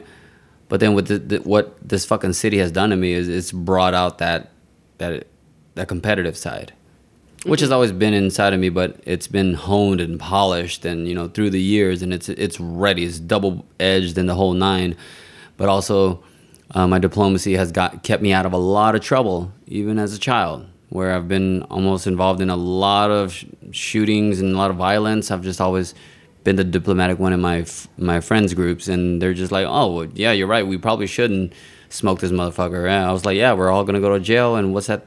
You won't be able to see your pretty car anymore." And he's like, "Fuck, you're right. All right, all right. Let me not let me not kill this fool." Yeah. so I can drive my really cool car that I worked on forever. Little things like that. It's would you'd be surprised the impetus for it to stop, you know, vi- violent shows. And I don't know, it, it's really helped me stay well balanced because I would have easily been, you know, uh, just not where I am at all if I let my anger get the best of me. But then I have to. It's still there. I have to just, you know, push it back and forth and you do have channel all the energy you're like, well, fuck that driver. yeah, oh, of course. Uh, there's a lot of people that I want to run over with my fucking car, and and we, I just, I can't, I can't do that. We all have crazy thoughts in our head. It's just Yeah. mine, the ability to act on them, which I, I keep at bay. I'm just like, all right, hey, that's not worth it, but it just seems like such a realistic possibility. Yeah. I'm like, oh my god, I'm a crazy person. What am I capable of? This is I not- have to talk about it Yeah. because if I stuff my emotions and my feelings in for too long, they will come out. Oh yeah, of course, and it comes out in the worst way Yeah. at the worst time possible. Yeah. Like if, if I didn't get sober, my wedding would have been a fucking nightmare. Yeah. Yeah. How did you? How do you make decisions? You made a lot of big decisions this last year. How do you make them? Mm. What is good for the general general population? I don't know. I don't know. Let me see what is good for. Uh, I number one depends on where it's coming from, uh-huh. or where it's directed to. Uh-huh. Who are my decisions going to affect? Uh-huh. I have a quick analysis of it, of who I look at the situation, and I'm like, oh, is this good for everyone? Am I like me, like slowing down to let someone in traffic? Yeah. this is gonna be great for everybody, right? Let me let this person in. Yeah. Even if the asshole behind me is honking. Hey, what are you, the mayor? Get out of here. what are you? The, what are you, the mayor in this economy? so funny. Well, we're, we're, we're, we're the fucking, what, what do you call that? We're going through the depression. Come on, let somebody in. So I, Can I ask you, how did you make the decision to roast Battle Jay? Jay, Or that, did you feel like you had a choice? uh, they just paired us up. And I was, so you couldn't have said no? Uh, I could have, but I didn't want to because I know me and Jay, uh, we we know each other well enough to know that I think we'll handle this fine. We're both great battlers, and the fact that we haven't battled before, I think that's more on my part because I was like, oh man, fucking white dudes are so hard to fucking roast. I don't know. It's still, it's again my insecurities kicking in, and not thinking I was good enough. Uh, but we had a great battle after that, and we talked about it beforehand. He was like, "Dude, like, what's up? Let's let's see if we can do this in the most healthy way possible, where we both can walk away feeling good about the work we did." And But did you feel like you had a choice? And if you if you did, I think I had a, I, I think I had a choice. Because it's so easy in that environment to be passive in our choices, to just sort of say, "Oh, well, thank you for the opportunity. I'll do whatever you'd like me to do, even if it's something that's contrary to your decision making." I think it's half and half. The fact that I was going to Tulsa, I wanted to have another battle on my on my plate, uh, because me and Pat, boom, easy. All right, let's do this. And then when they added me and Jay Light to it, I was like, even better. It's gonna be a good show.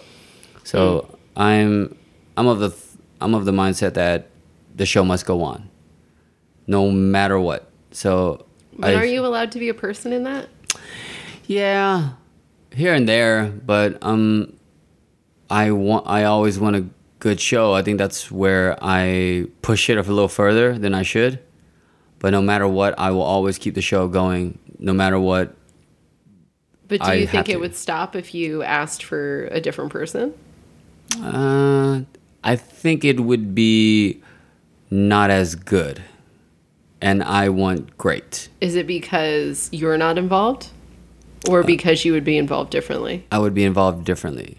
Like Pat and I had this conversation about how uh, we didn't want me just showing up there and beating the shit out of some Oklahoma uh, comedian because that would have maybe put a sour taste. Like, oh my god, I can't believe like you know this. These fucking big dogs are coming into town. But what they- if the or- Oklahoma comedian beat the shit out of you? wouldn't happen? Ah. there's my yeah, there's no side. ego in this at all. no ego in this at all on either side, Pat. On either side, no ego in this at all. Because I think that's that's what we found out as LA Battlers is that like uh, in the first season that fucking Mm-hmm. K. Trevor Wilson could fucking eat all of us alive. Absolutely, yeah, yeah, He's yeah. a he's a monster. Yeah, Uh. Jimmy Carr. I mean, he's Jimmy Carr. Yeah, come on, of course. Like, um, it, m- the New York Battlers. Like, Yeah, well, some of them, Some are very good. Um, They weren't battling our best though. yeah, I mean, wait a minute. What do you We say? the second round of New York battlers. Uh, well, yeah, I don't The first wave that came through, we smashed all of them. Uh, Yeah, ex- uh, with the exception of Eli Sairs. But Eli Sairs is Eli Sairs.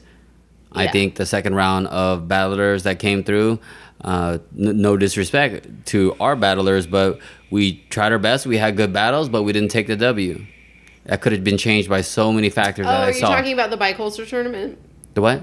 The bicoastal tournament? Uh, not the bicoastal tournament because we we, like we rocked like that. me battling Feeney or No, no, no, no. about? I'm talking about the sec. The okay, maybe it's the third round, like the uh, roasters that came into town recently, like a couple Uh, months ago. I was I was busy doing. We lost. stuff. Yeah, we lost. yeah, yeah, yeah. I was busy doing other stuff, as Right, one right. should be. Don't live in the same place. Like, Right, like right. I literally this year for me has been about uh, weaving baskets and putting new eggs in. Hilarious. There you go. As you should. A little self care for you, Anna. Little, but not just self care, uh, career care. Yes. Because you can't, Ooh. you can't Yeah. have, you got to diversify the portfolio. Yeah, you you, you can't But- spread yourself too thin. But yeah, that the third round, like then th- again, this is my competitive side speaking. This is my theatric speaking. But I think our top ten can rock any fucking scene, I think, I mean, I think it's not healthy. and even top twenty. but yeah, it's me. we can't, we can't underestimate other people But we can. uh because Chicago's got a version of the show and they're all really good. We take them all down. Oh my god. Okay. um, with that being said, what would you say your level of honesty is in your life? Great segue. Uh. Level of honesty, I would say nine out of ten. Nine out of ten. Nine out of ten. I do. So you're 100% honest with your feelings most of the time, and honest with yourself and others in your higher power. Yes, I'm honest with myself and my higher power. With others, I'm ninety percent there. Okay. Ninety percent because I know everyone's going through their own thing. And if I was truly honest, and I know I'm a fucking crazy person, because if I was truly honest in a lot of situations, I know it would come out the wrong way. Yeah, well, I think honesty without compassion is brutality, right? That's Yeah. the thing we hear a lot. Right. But I mean, like, I try my best to be compassionate. I feel like that's the part where I'm not truly honest, but I have to, you know, understand that I need to have that constant compassion with people. yeah. Instead of just being brutal, like, oh, they're, oh, your your set sucked. But then they're like, uh, when I say that to other comedians, that we laugh, and I love that we can laugh about it. Uh, we, we can just shit on all of each other and just laugh about it. No, it comes from a place of love, but that I can't bring that anywhere outside of comedy at all. Oh, okay. So, So- like with family and stuff, it's more difficult. Absolutely. I have to Yeah. sit there and really calculate my words and really understand that I need to be compassionate because if I say something wrong, people are going to hold that and just it's going to spiral into something else and it's going to affect their other decisions in life. Because me being as brutal as I can be sometimes with my words, because there's a cultural thing. We say straight up, "Hey, you're getting fat. What happened? Hey, uh, your your your boyfriend, your girlfriend's ugly. What the hell? Don't fuck up the gene pool." Like shit like that. It's really Well, I mean, with that with that in mind, we kind of swap questions. But like, what? Uh, I'm not going to ask you what's the most like uh, interesting thing you've learned about yourself. What I am going to ask you is, what would you say your level of authenticity is? authenticity. I would say And like, what's your concept of authenticity in your life?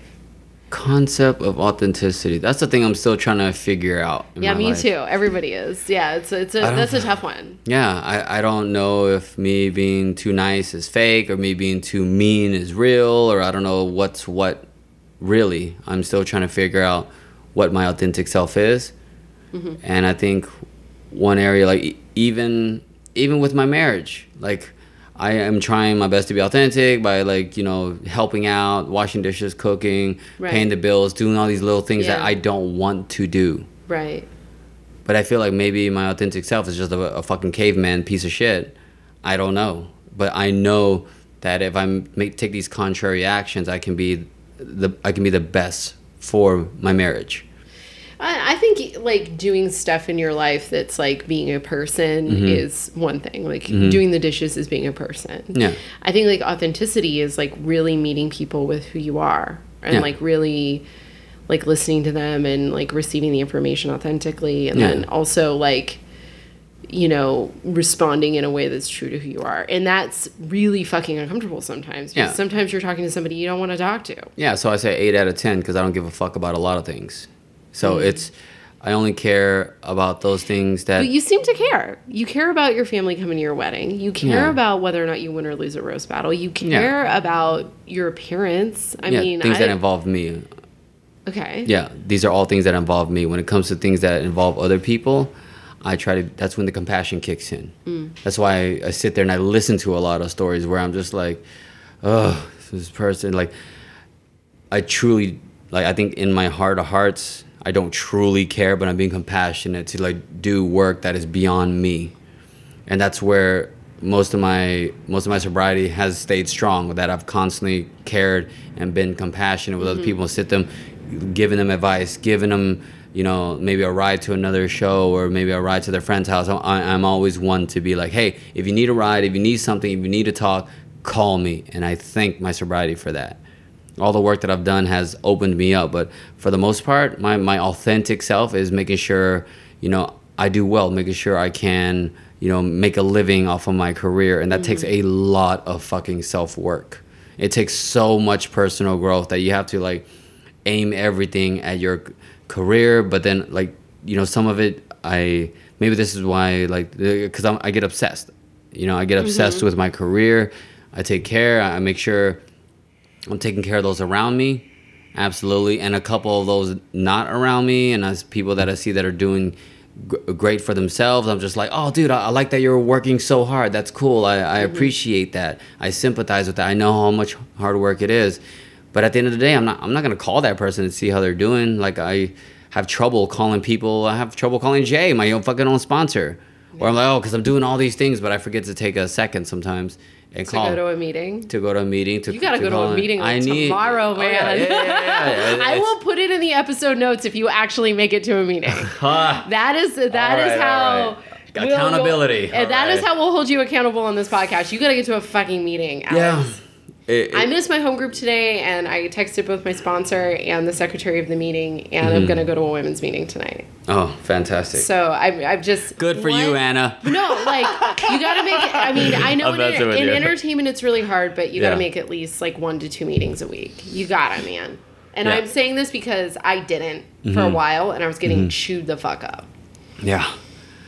I will work on that for sure. And the the authenticity thing. You motherfucker, just go to a yeah, meeting. yeah, exactly. You'll It's, as more simple Uber, as that. You just, it's you'll as make more Uber that. fares. You'll probably pick someone up and end up in a meeting. You just watch. I know it will certainly happen. I've You'll be been fine. dropped off right by meetings before. There's I literally like, a meeting eh. at 10:30 right by the comedy store at Mm-hmm. um at a place called. I'll tell you later. I'll look it up, but I know where it is. Not for sure, but I'm constantly working on being my authentic self. I just, it's a lot of imposter syndrome that I have too. Where I'm like, oh, what about this or what about that? If I get this, oh, wh- what does that even mean? I don't know. Who the fuck am I? And I think part of it is the city, and part of it's all my insecurities, where I still have the imposter syndrome. And I don't know, like, oh, am I am I really a fucking comedian? Am I really roast batter? Wh- wh- What is all this? And I think what keeps me like at bay is that I don't know. I I, I, I can enjoy it. I, I I get to be good at certain things. I get to entertain. I get to have you know my my wife keeps showing up and you know she, she keeps Your coming wife? home. Yeah, my wife. She keeps she keeps coming home to me and taking care of me and you know being amazing. So I'm like, okay, I guess I guess this is my authentic self. I guess I guess everything's okay. I guess I am this person and I'm very detached from a lot of things in that sense too, where I don't even I don't even know sometimes. I think the more connected you become to those things that you're detached to, the more authentic you'll feel. Yeah, and that's why you know Christina has always you know, help me, and we're just two silly people. And I'm like, okay, I guess this is it. This is cool. I like this. I'm enjoying how we can be like two little kids and just carefree. You know, just two little Pisces in the river. You know. Everybody in my life who's like important is a Pisces, and I'm a Gemini. That's so weird. By the Hilarious. way, Well, what- is too. co- Wow. Yeah. Yeah. I see that. Yeah. You're right. so goofy. yeah, it's a weird, a weird thing. But Uh-huh. um, how do you deal with fear? Fear. Because you have like a fear moment coming up this weekend, and how are you dealing with that? Mm, I usually shut off. Compartmentalize. Absolutely. I will shut off. you numb. numb. I've done that a lot in my life, where I've just turned it off and just stare blankly into space, and Just, just hope for it to go away. do you like that? It's awful. I didn't want to assume. It seemed like you liked it with all the No, information no. up until now. I was like, well, it seems like that's the thing he likes, but you don't like it. Okay. it's awful because when I turn my conscience back on, it's still there. It's gotten worse. Like one of the most powerful things that I was able to do was when I booked like a big commercial, I was able to pay off a lot of debt. Debt debt is one thing that I shut off and I'm like you know, you're gonna have to come out down, kick my door, and take my money, you fucking bitches. Like, but then, wow, that was aggressive. Uh, but yeah, and that's just how I feel about these creditors. But then I spent the money. I'm the one who spent the money. I'm the one that swiped the card. Were your creditors on your resentments list? yes, all okay, of them. Okay, good. Oh, over 140. They, they had room. They had room to get on that list. They were on the list for sure. So I paid off most of them. I still owe a little here, a little there. I, I will pay those off. It's a great feeling that I was able to do it. But then the funny thing is, at first you don't feel anything. You're just like, oh, just give this person like fucking two G's. Like, what the fuck does this mean? Boo boo. Oh, you got your little fucking thing. Uh, but then after a while, you stop operating from a f- place of fear. Oh, what if I spend this money? You're a criminal. right. You're a criminal at that point. So I don't want to be a fucking criminal. Yeah, well, self esteem is built off of esteemable acts. Right. So when you do that, it shows on your face, and you know there's a certain you know you can feel when someone's like, you know, is going to, you know, take something and not you know pay for it or Yeah. something. You're just like, oh, like I don't, I don't like your vibes, but I've worked it to the point where, uh, where I'm presentable enough that I can I can con someone, and I'm like, no, don't do that. It's like w- that little part in my brain is just like oh, Manipulation. manipulation all day. Being meddlesome. Of course, of course. Never call somebody meddlesome to No. their face. They will get so mad at That you. is such they a will funny never forgive word. you. That that is is, like such a funny That word. is, by the way, that's a thing I've said to another comic, and I don't think they've ever forgiven me. I was like, meddlesome, I was like- like, don't be meddlesome, and he was like, meddlesome. What does that mean? And I was like, oh, it's you. yeah, yeah. Are you unaware? An Okay. Yeah, A little bit of um, a. Uh, okay. Yeah. So what is what is the character defect you have to work on the most? Ego. Yeah. My ego is the fucking lithium crystal that fucking powers my entire spaceship. And I have to be careful that it doesn't melt the whole fucking spaceship because I don't turn it on too hot. What if you weren't powered by ego?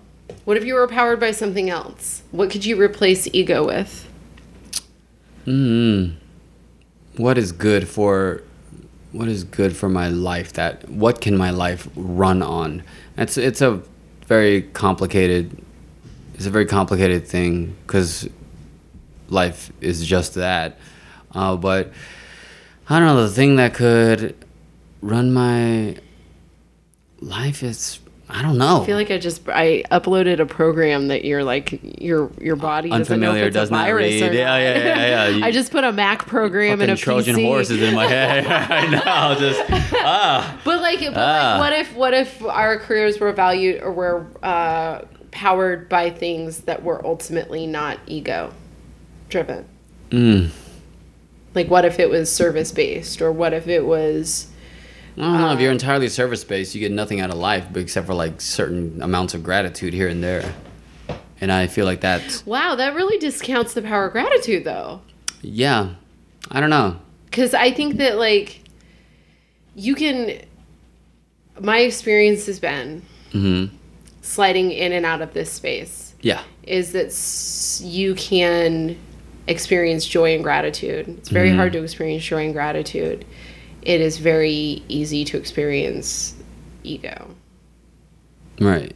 So like if it comes from a place of like service and a place of love, Yeah, and I do that day to day in doses, but it, for it to but you power don't want entirely, it to power the whole engine. absolutely not. What if you took that risk? I feel like I would. Um, Because do you are you do you feel like you would have to have a guarantee that it was going to give you Yes. monetary? Hmm. But is that acts of exercising faith? uh, acts of faith, yes, of course. All that's the only. Because it guarantees are not how faith works. Yeah, I've and I've had faith through through many of op, many of obstacles in order to get there, and I operate on faith every day. I say my prayers every morning and every night, but I'm going to do things for myself ultimately. Yeah. like make sure I show up on sh- show up at shows, make sure I have a killer set, make sure I'm good, make sure I'm not. But what if you're not perfect that night? What does your ego do to you then? It reworks the joke. It tells me that it helps me analyze the crowd, and but also, But I mean, like in a kind and loving way? Yeah, of course. Because I look at the crowd. For real? Yeah, I look at the crowd and I see. Uh, first off, what's on the surface? Oh, demographic, race. Uh, I look at the, I look at the export import of the fucking city uh, or state. I look at you know political lines. I look at all these other things, so I can respect them, but also have a good set, so I can walk away feeling good about myself. And people telling me, "Oh, great show tonight." You know, if one person tells me I made them laugh throughout the whole crowd, then I'll be like, "Okay, good. I, I did something for myself." I think it's a mixture. I don't think it could. I don't think it can empower the whole thing. I don't think. I don't think one thing can empower a whole thing because, uh, I mean, I don't know. I, don't think it leads to a truly, truly satisfying life. I think it will breed Ego or Uh, service? Uh, service. Really? Yes. You feel like service breeds resentments. Throughout your entire life, first and foremost, if you put yourself, I think, before every single thing, uh, I think it does not lead to true satisfaction of one's identity. Well, you can't people please. That's different. People pleasing Yeah. is coming from a place of ultimately ego because you're, but I you're think- doing for others for the recognition of doing for others, Yeah. or you're doing for others for the you know For the sake of doing it. validation of Yeah. of making them happy. That's completely different. Right. What I mean is like you're coming from a wholehearted sweet place and you just want to make the world a better place, as Mm-hmm. opposed to like I want to service my ego. Not even servicing the ego, but that I feel like the the the e- powering having ego power everything helps because you have the you know the ego and the id and just working it back and forth, just swinging it back and forth. I think it has helped me accomplish a lot of things. But I feel like compassion, it, compassion and people pleasing is a very slippery slope because you want to help. I've been that person before where I help, help, help, and it breaks me. Mm. I've been down that road before, and that's why compassion is definitely there. Is definitely one of the spark plugs in my engine, but it's not the fucking cylinder. It's not the block. It's not. It's my block is ego, hmm. and it has all these spark plugs in it. I I don't think one thing can power everything because if you are constantly compassionate, you're gonna get hung up on a fucking cross. Sorry, I'm kidding. That's a little Jesus reference there. I like know. just sitting there But- and cl- I don't know. I, I, I think it's I think it's something to think about. I Mm-hmm. think it's something to think about. It'll be interesting to see like over time. I'm, I'm compassionate. I, I, yeah. I know for me, I can't let ego drive the engine Mm-hmm. because I will become a monster. That there, there's that person who writes at the pic, at the top of the page, "What is wrong with Alex?" Mm-hmm. That's the person powered by ego.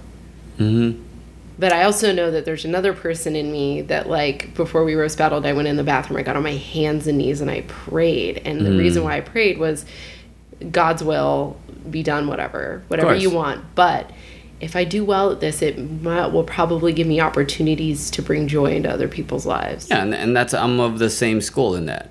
Okay.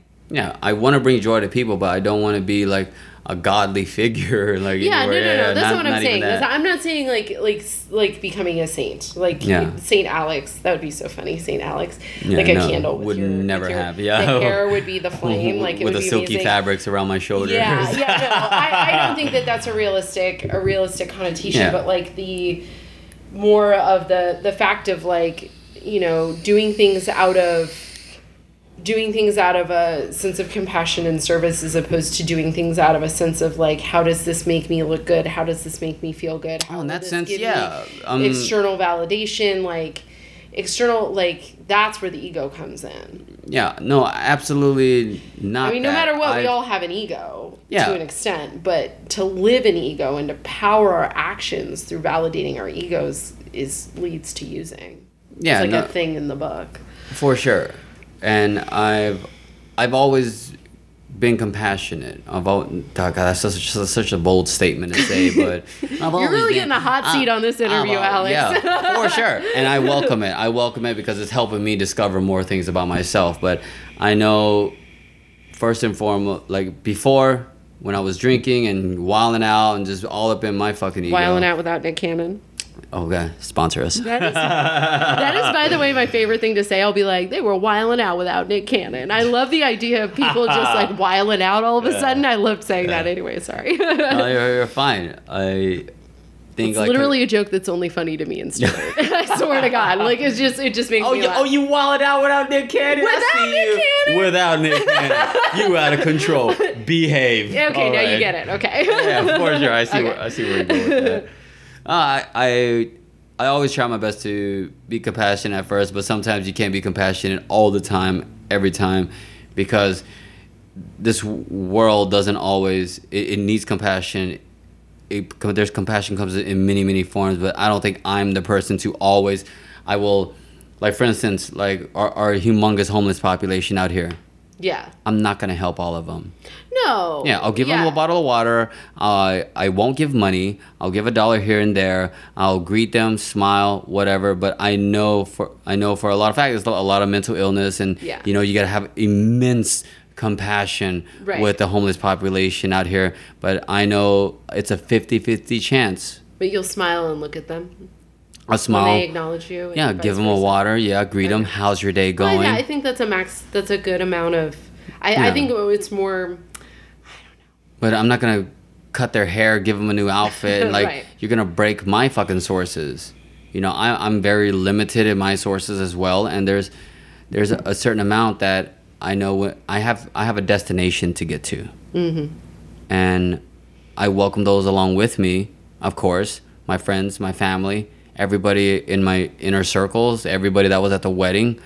I will go above and beyond Okay. but there's certain amount of people that I can't because I still have a destination to get to. Yeah. But those that are on board, that's what the ship can handle.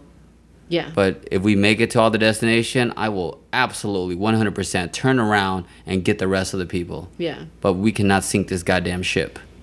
Did we? It's do- I'm sorry. no, go ahead. Yeah, just there's only there's only so much room, only so much time. There's only so many resources in all of our lives, and we have to.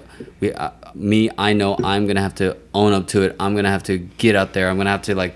I only have so much gas in my fucking car that I need to get to this certain place. But if it's if it's not a good look, if it's not a good look for my whole situation, Yeah, I think that's practicing self compassion, and Yeah. that you can't overextend yourself. You're Yeah. useful to. You're useless to everyone if you overextend yourself. Absolutely. Yeah. Absolutely. And then that's that's my middle ground between compassion and ego. Mm-hmm.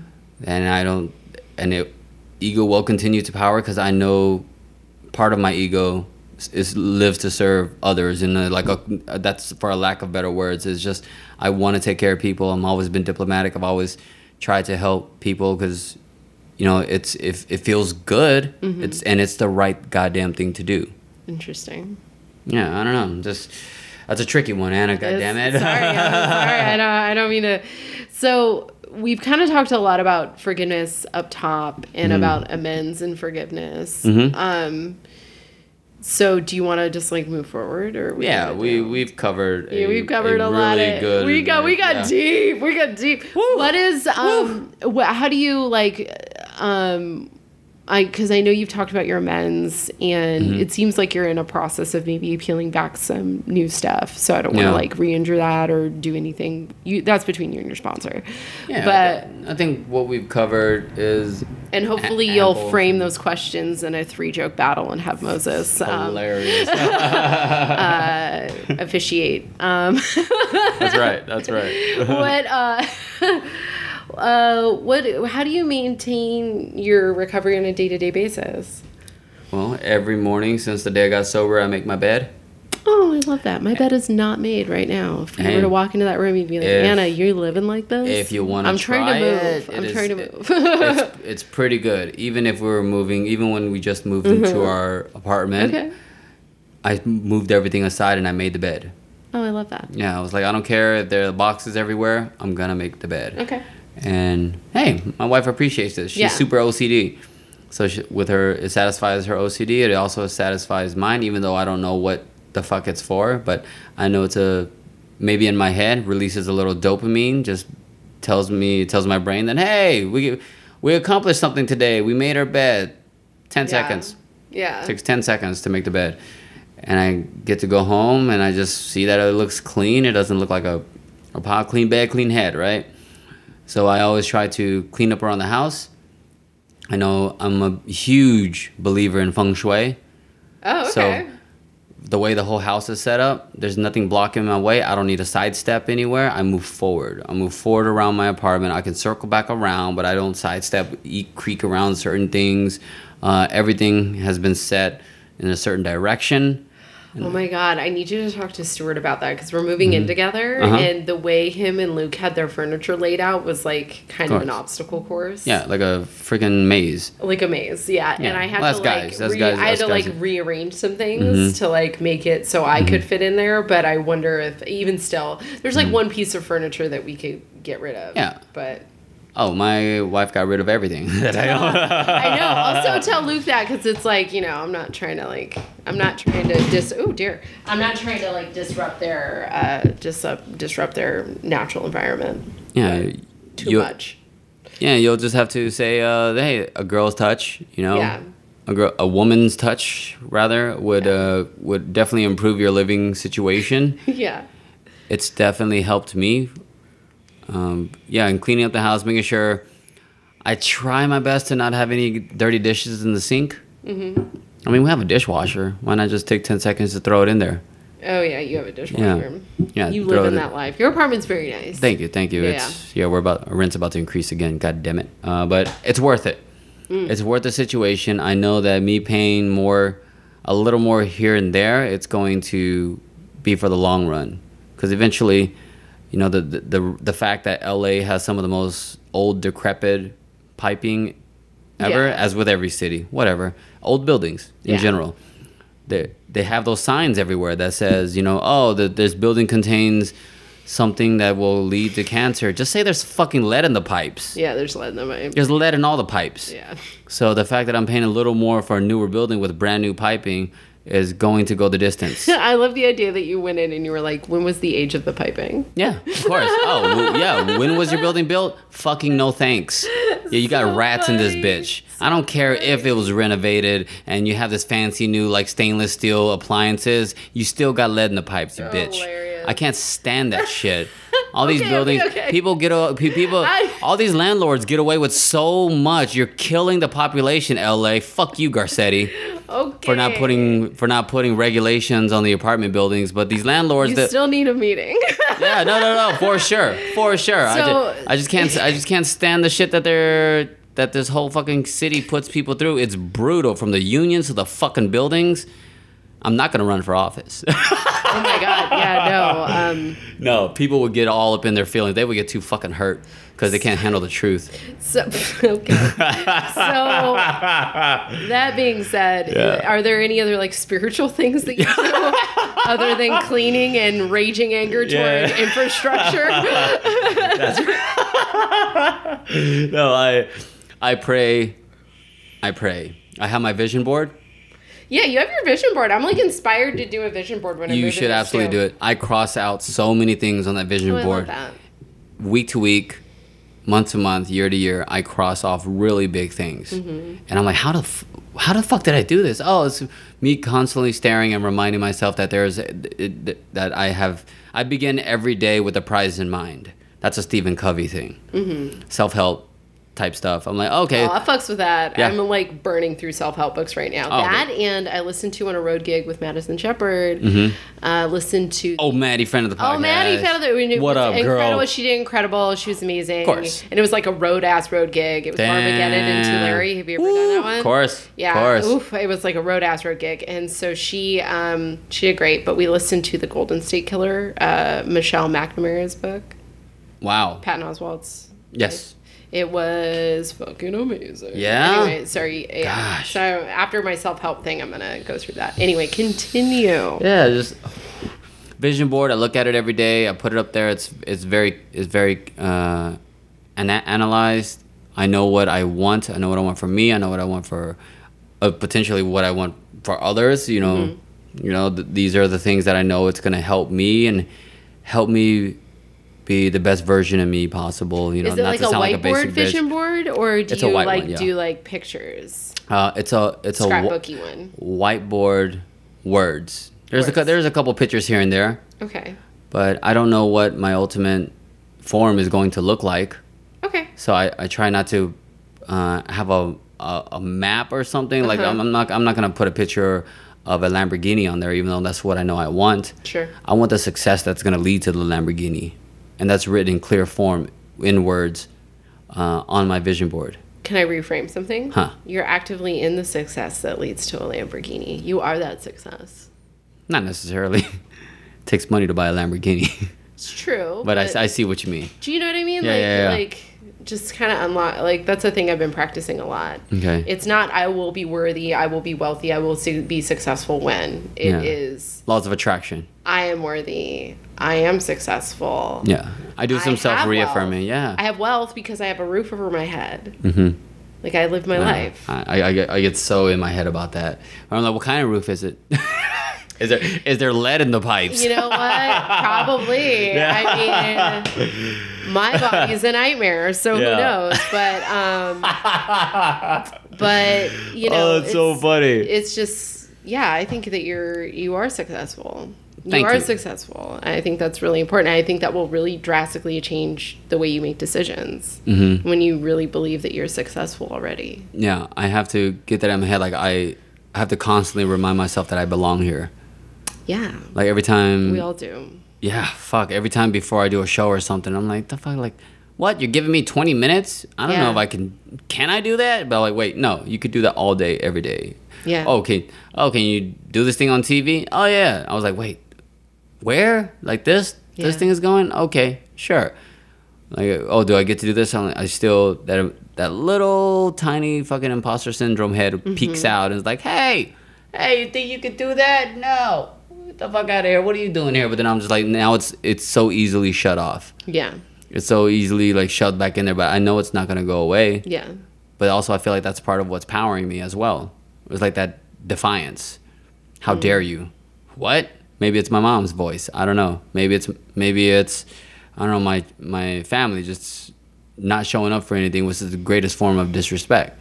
Mm-hmm. It was just to not fucking show up and no no call no show, right? Yeah. So you're they've done that all my entire life. No call no show for certain things and whatever. I think that's probably what the thing that is driving me is uh, that that family validation, which I think that's what made me a comedian. Is that I'm like, I'll show you, I'll be on the biggest stage and making uh, hundreds and thousands of people laugh. All right, then you'll then you'll be here. So that's also on my vision board is to constantly uh, to well, I have this whole little acronym, the six P's, right? Proper preparation prevents piss poor performance. perfectionism.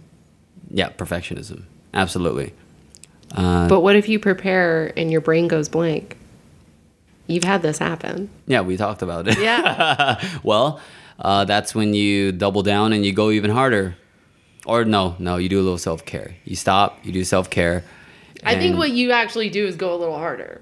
But I think Yeah. what you'd like to do is self care. Yeah, for sure. I, and I do self care. That's why when I went in, when I went to my therapist uh, for the first time, ooh, floodgates opened up.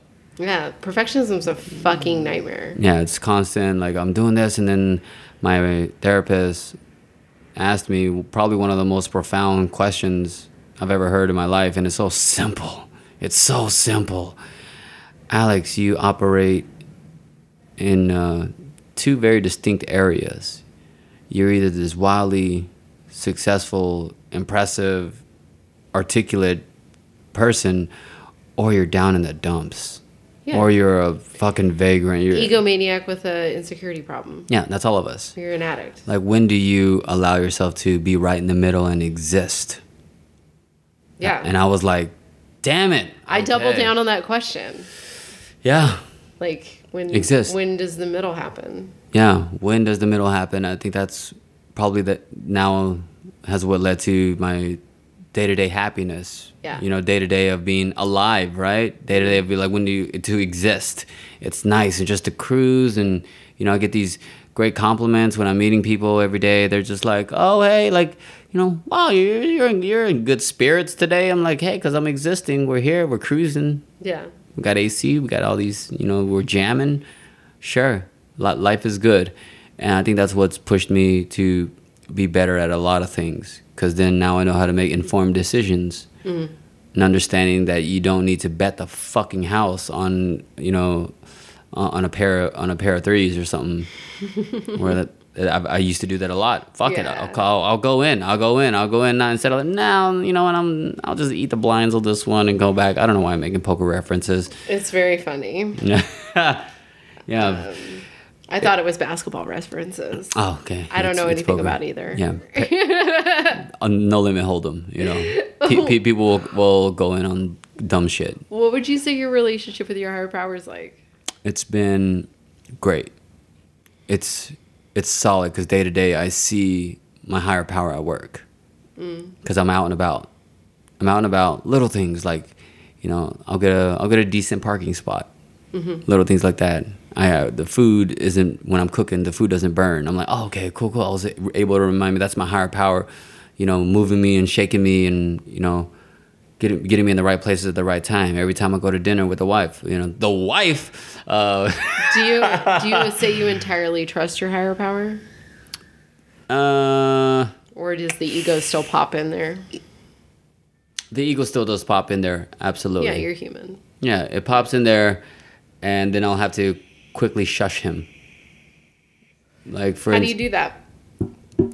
I do that by apologizing to the other person. That checks my ego. Like, wait, you had to apologize? Apologize for what?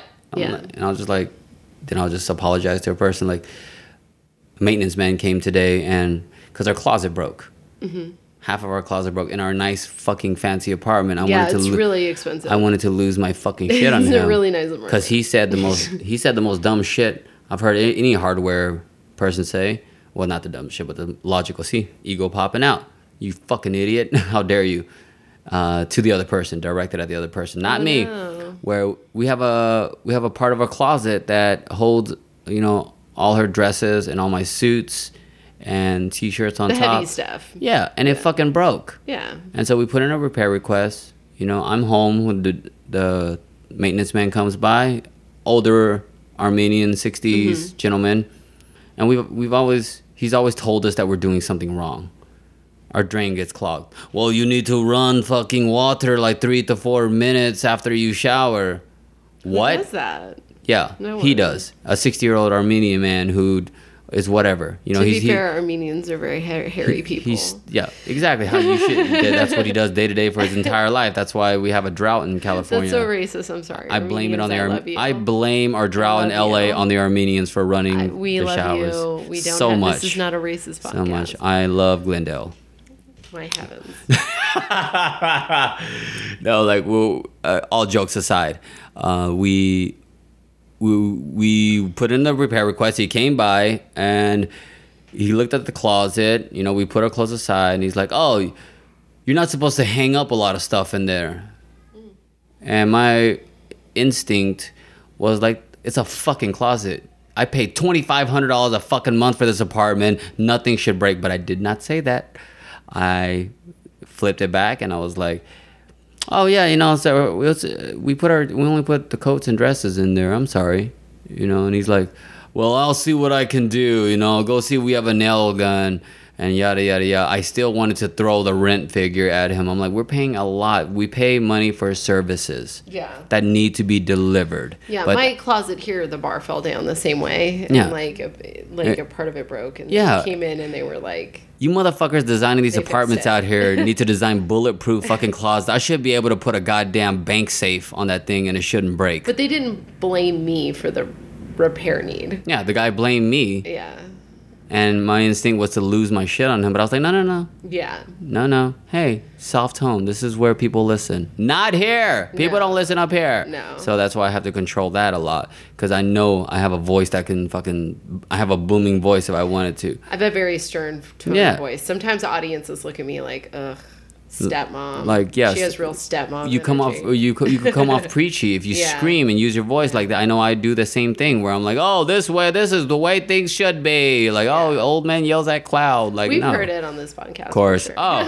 course, of course. Yeah. So day to day, I do that. I try to do one good deed a day. One, one thing I'll do is one thing I know I'm in control of Mm-hmm. is I can throw a peace sign at somebody. Oh, that's fun. Yeah. I like that. And the cool thing is, it comes back to me at the end of the day, somewhere, somehow. I started doing that when I'm Yeah. uh, when I'm driving the tour buses. There's Yeah. Mm-hmm. always like one moment where someone has to be kind enough to let me in, and I started throwing them a peace sign, Alex style. And I think of you every time I do it. I'm like, That's Alex, funny. you did That's funny. yeah, yeah. It comes back around. Listeners, try that. Throw a peace sign at someone. We need more peace in today's a society. peace sign instead of a middle finger. Yeah. try that. Or a thumbs up. If somebody lets you in, well, no, thumbs up pisses people off. No, no, that's if somebody I cuts you up. off. I'll be like, I will Yeah, yeah. If I cut somebody off and they roll up next to me and Yeah. they're like, blah, blah, blah, blah, blah. And I'm just like, thumbs up, dude. And some people, half people want to shoot me, half people calm down. But Yeah, yeah, I've been throwing the peace signs. That's another thing. That's where I know the universe is at work because to get a peace sign back nowadays is tough. yeah. But it comes back. It comes back every day and doing that. it. And just trying to keep things even keel is where I know I'll be fine always is to keep calm. And the thing is like I feel success Keep calm and Alex Duong. yeah, keep mm. You're welcome. merch. You're welcome. Yeah, that, I that think that's the thing that keeps me happy is is to is to stay even keel, do the do the work as much as I can. I know I ha- I'm guilty of not doing the work as much as I can because I haven't been to a fucking meeting in months, and it's it's coming out in its ugliest forms, like me being an egomaniac in certain settings, uh, and just rubbing people the wrong way, and I don't want to do that at all.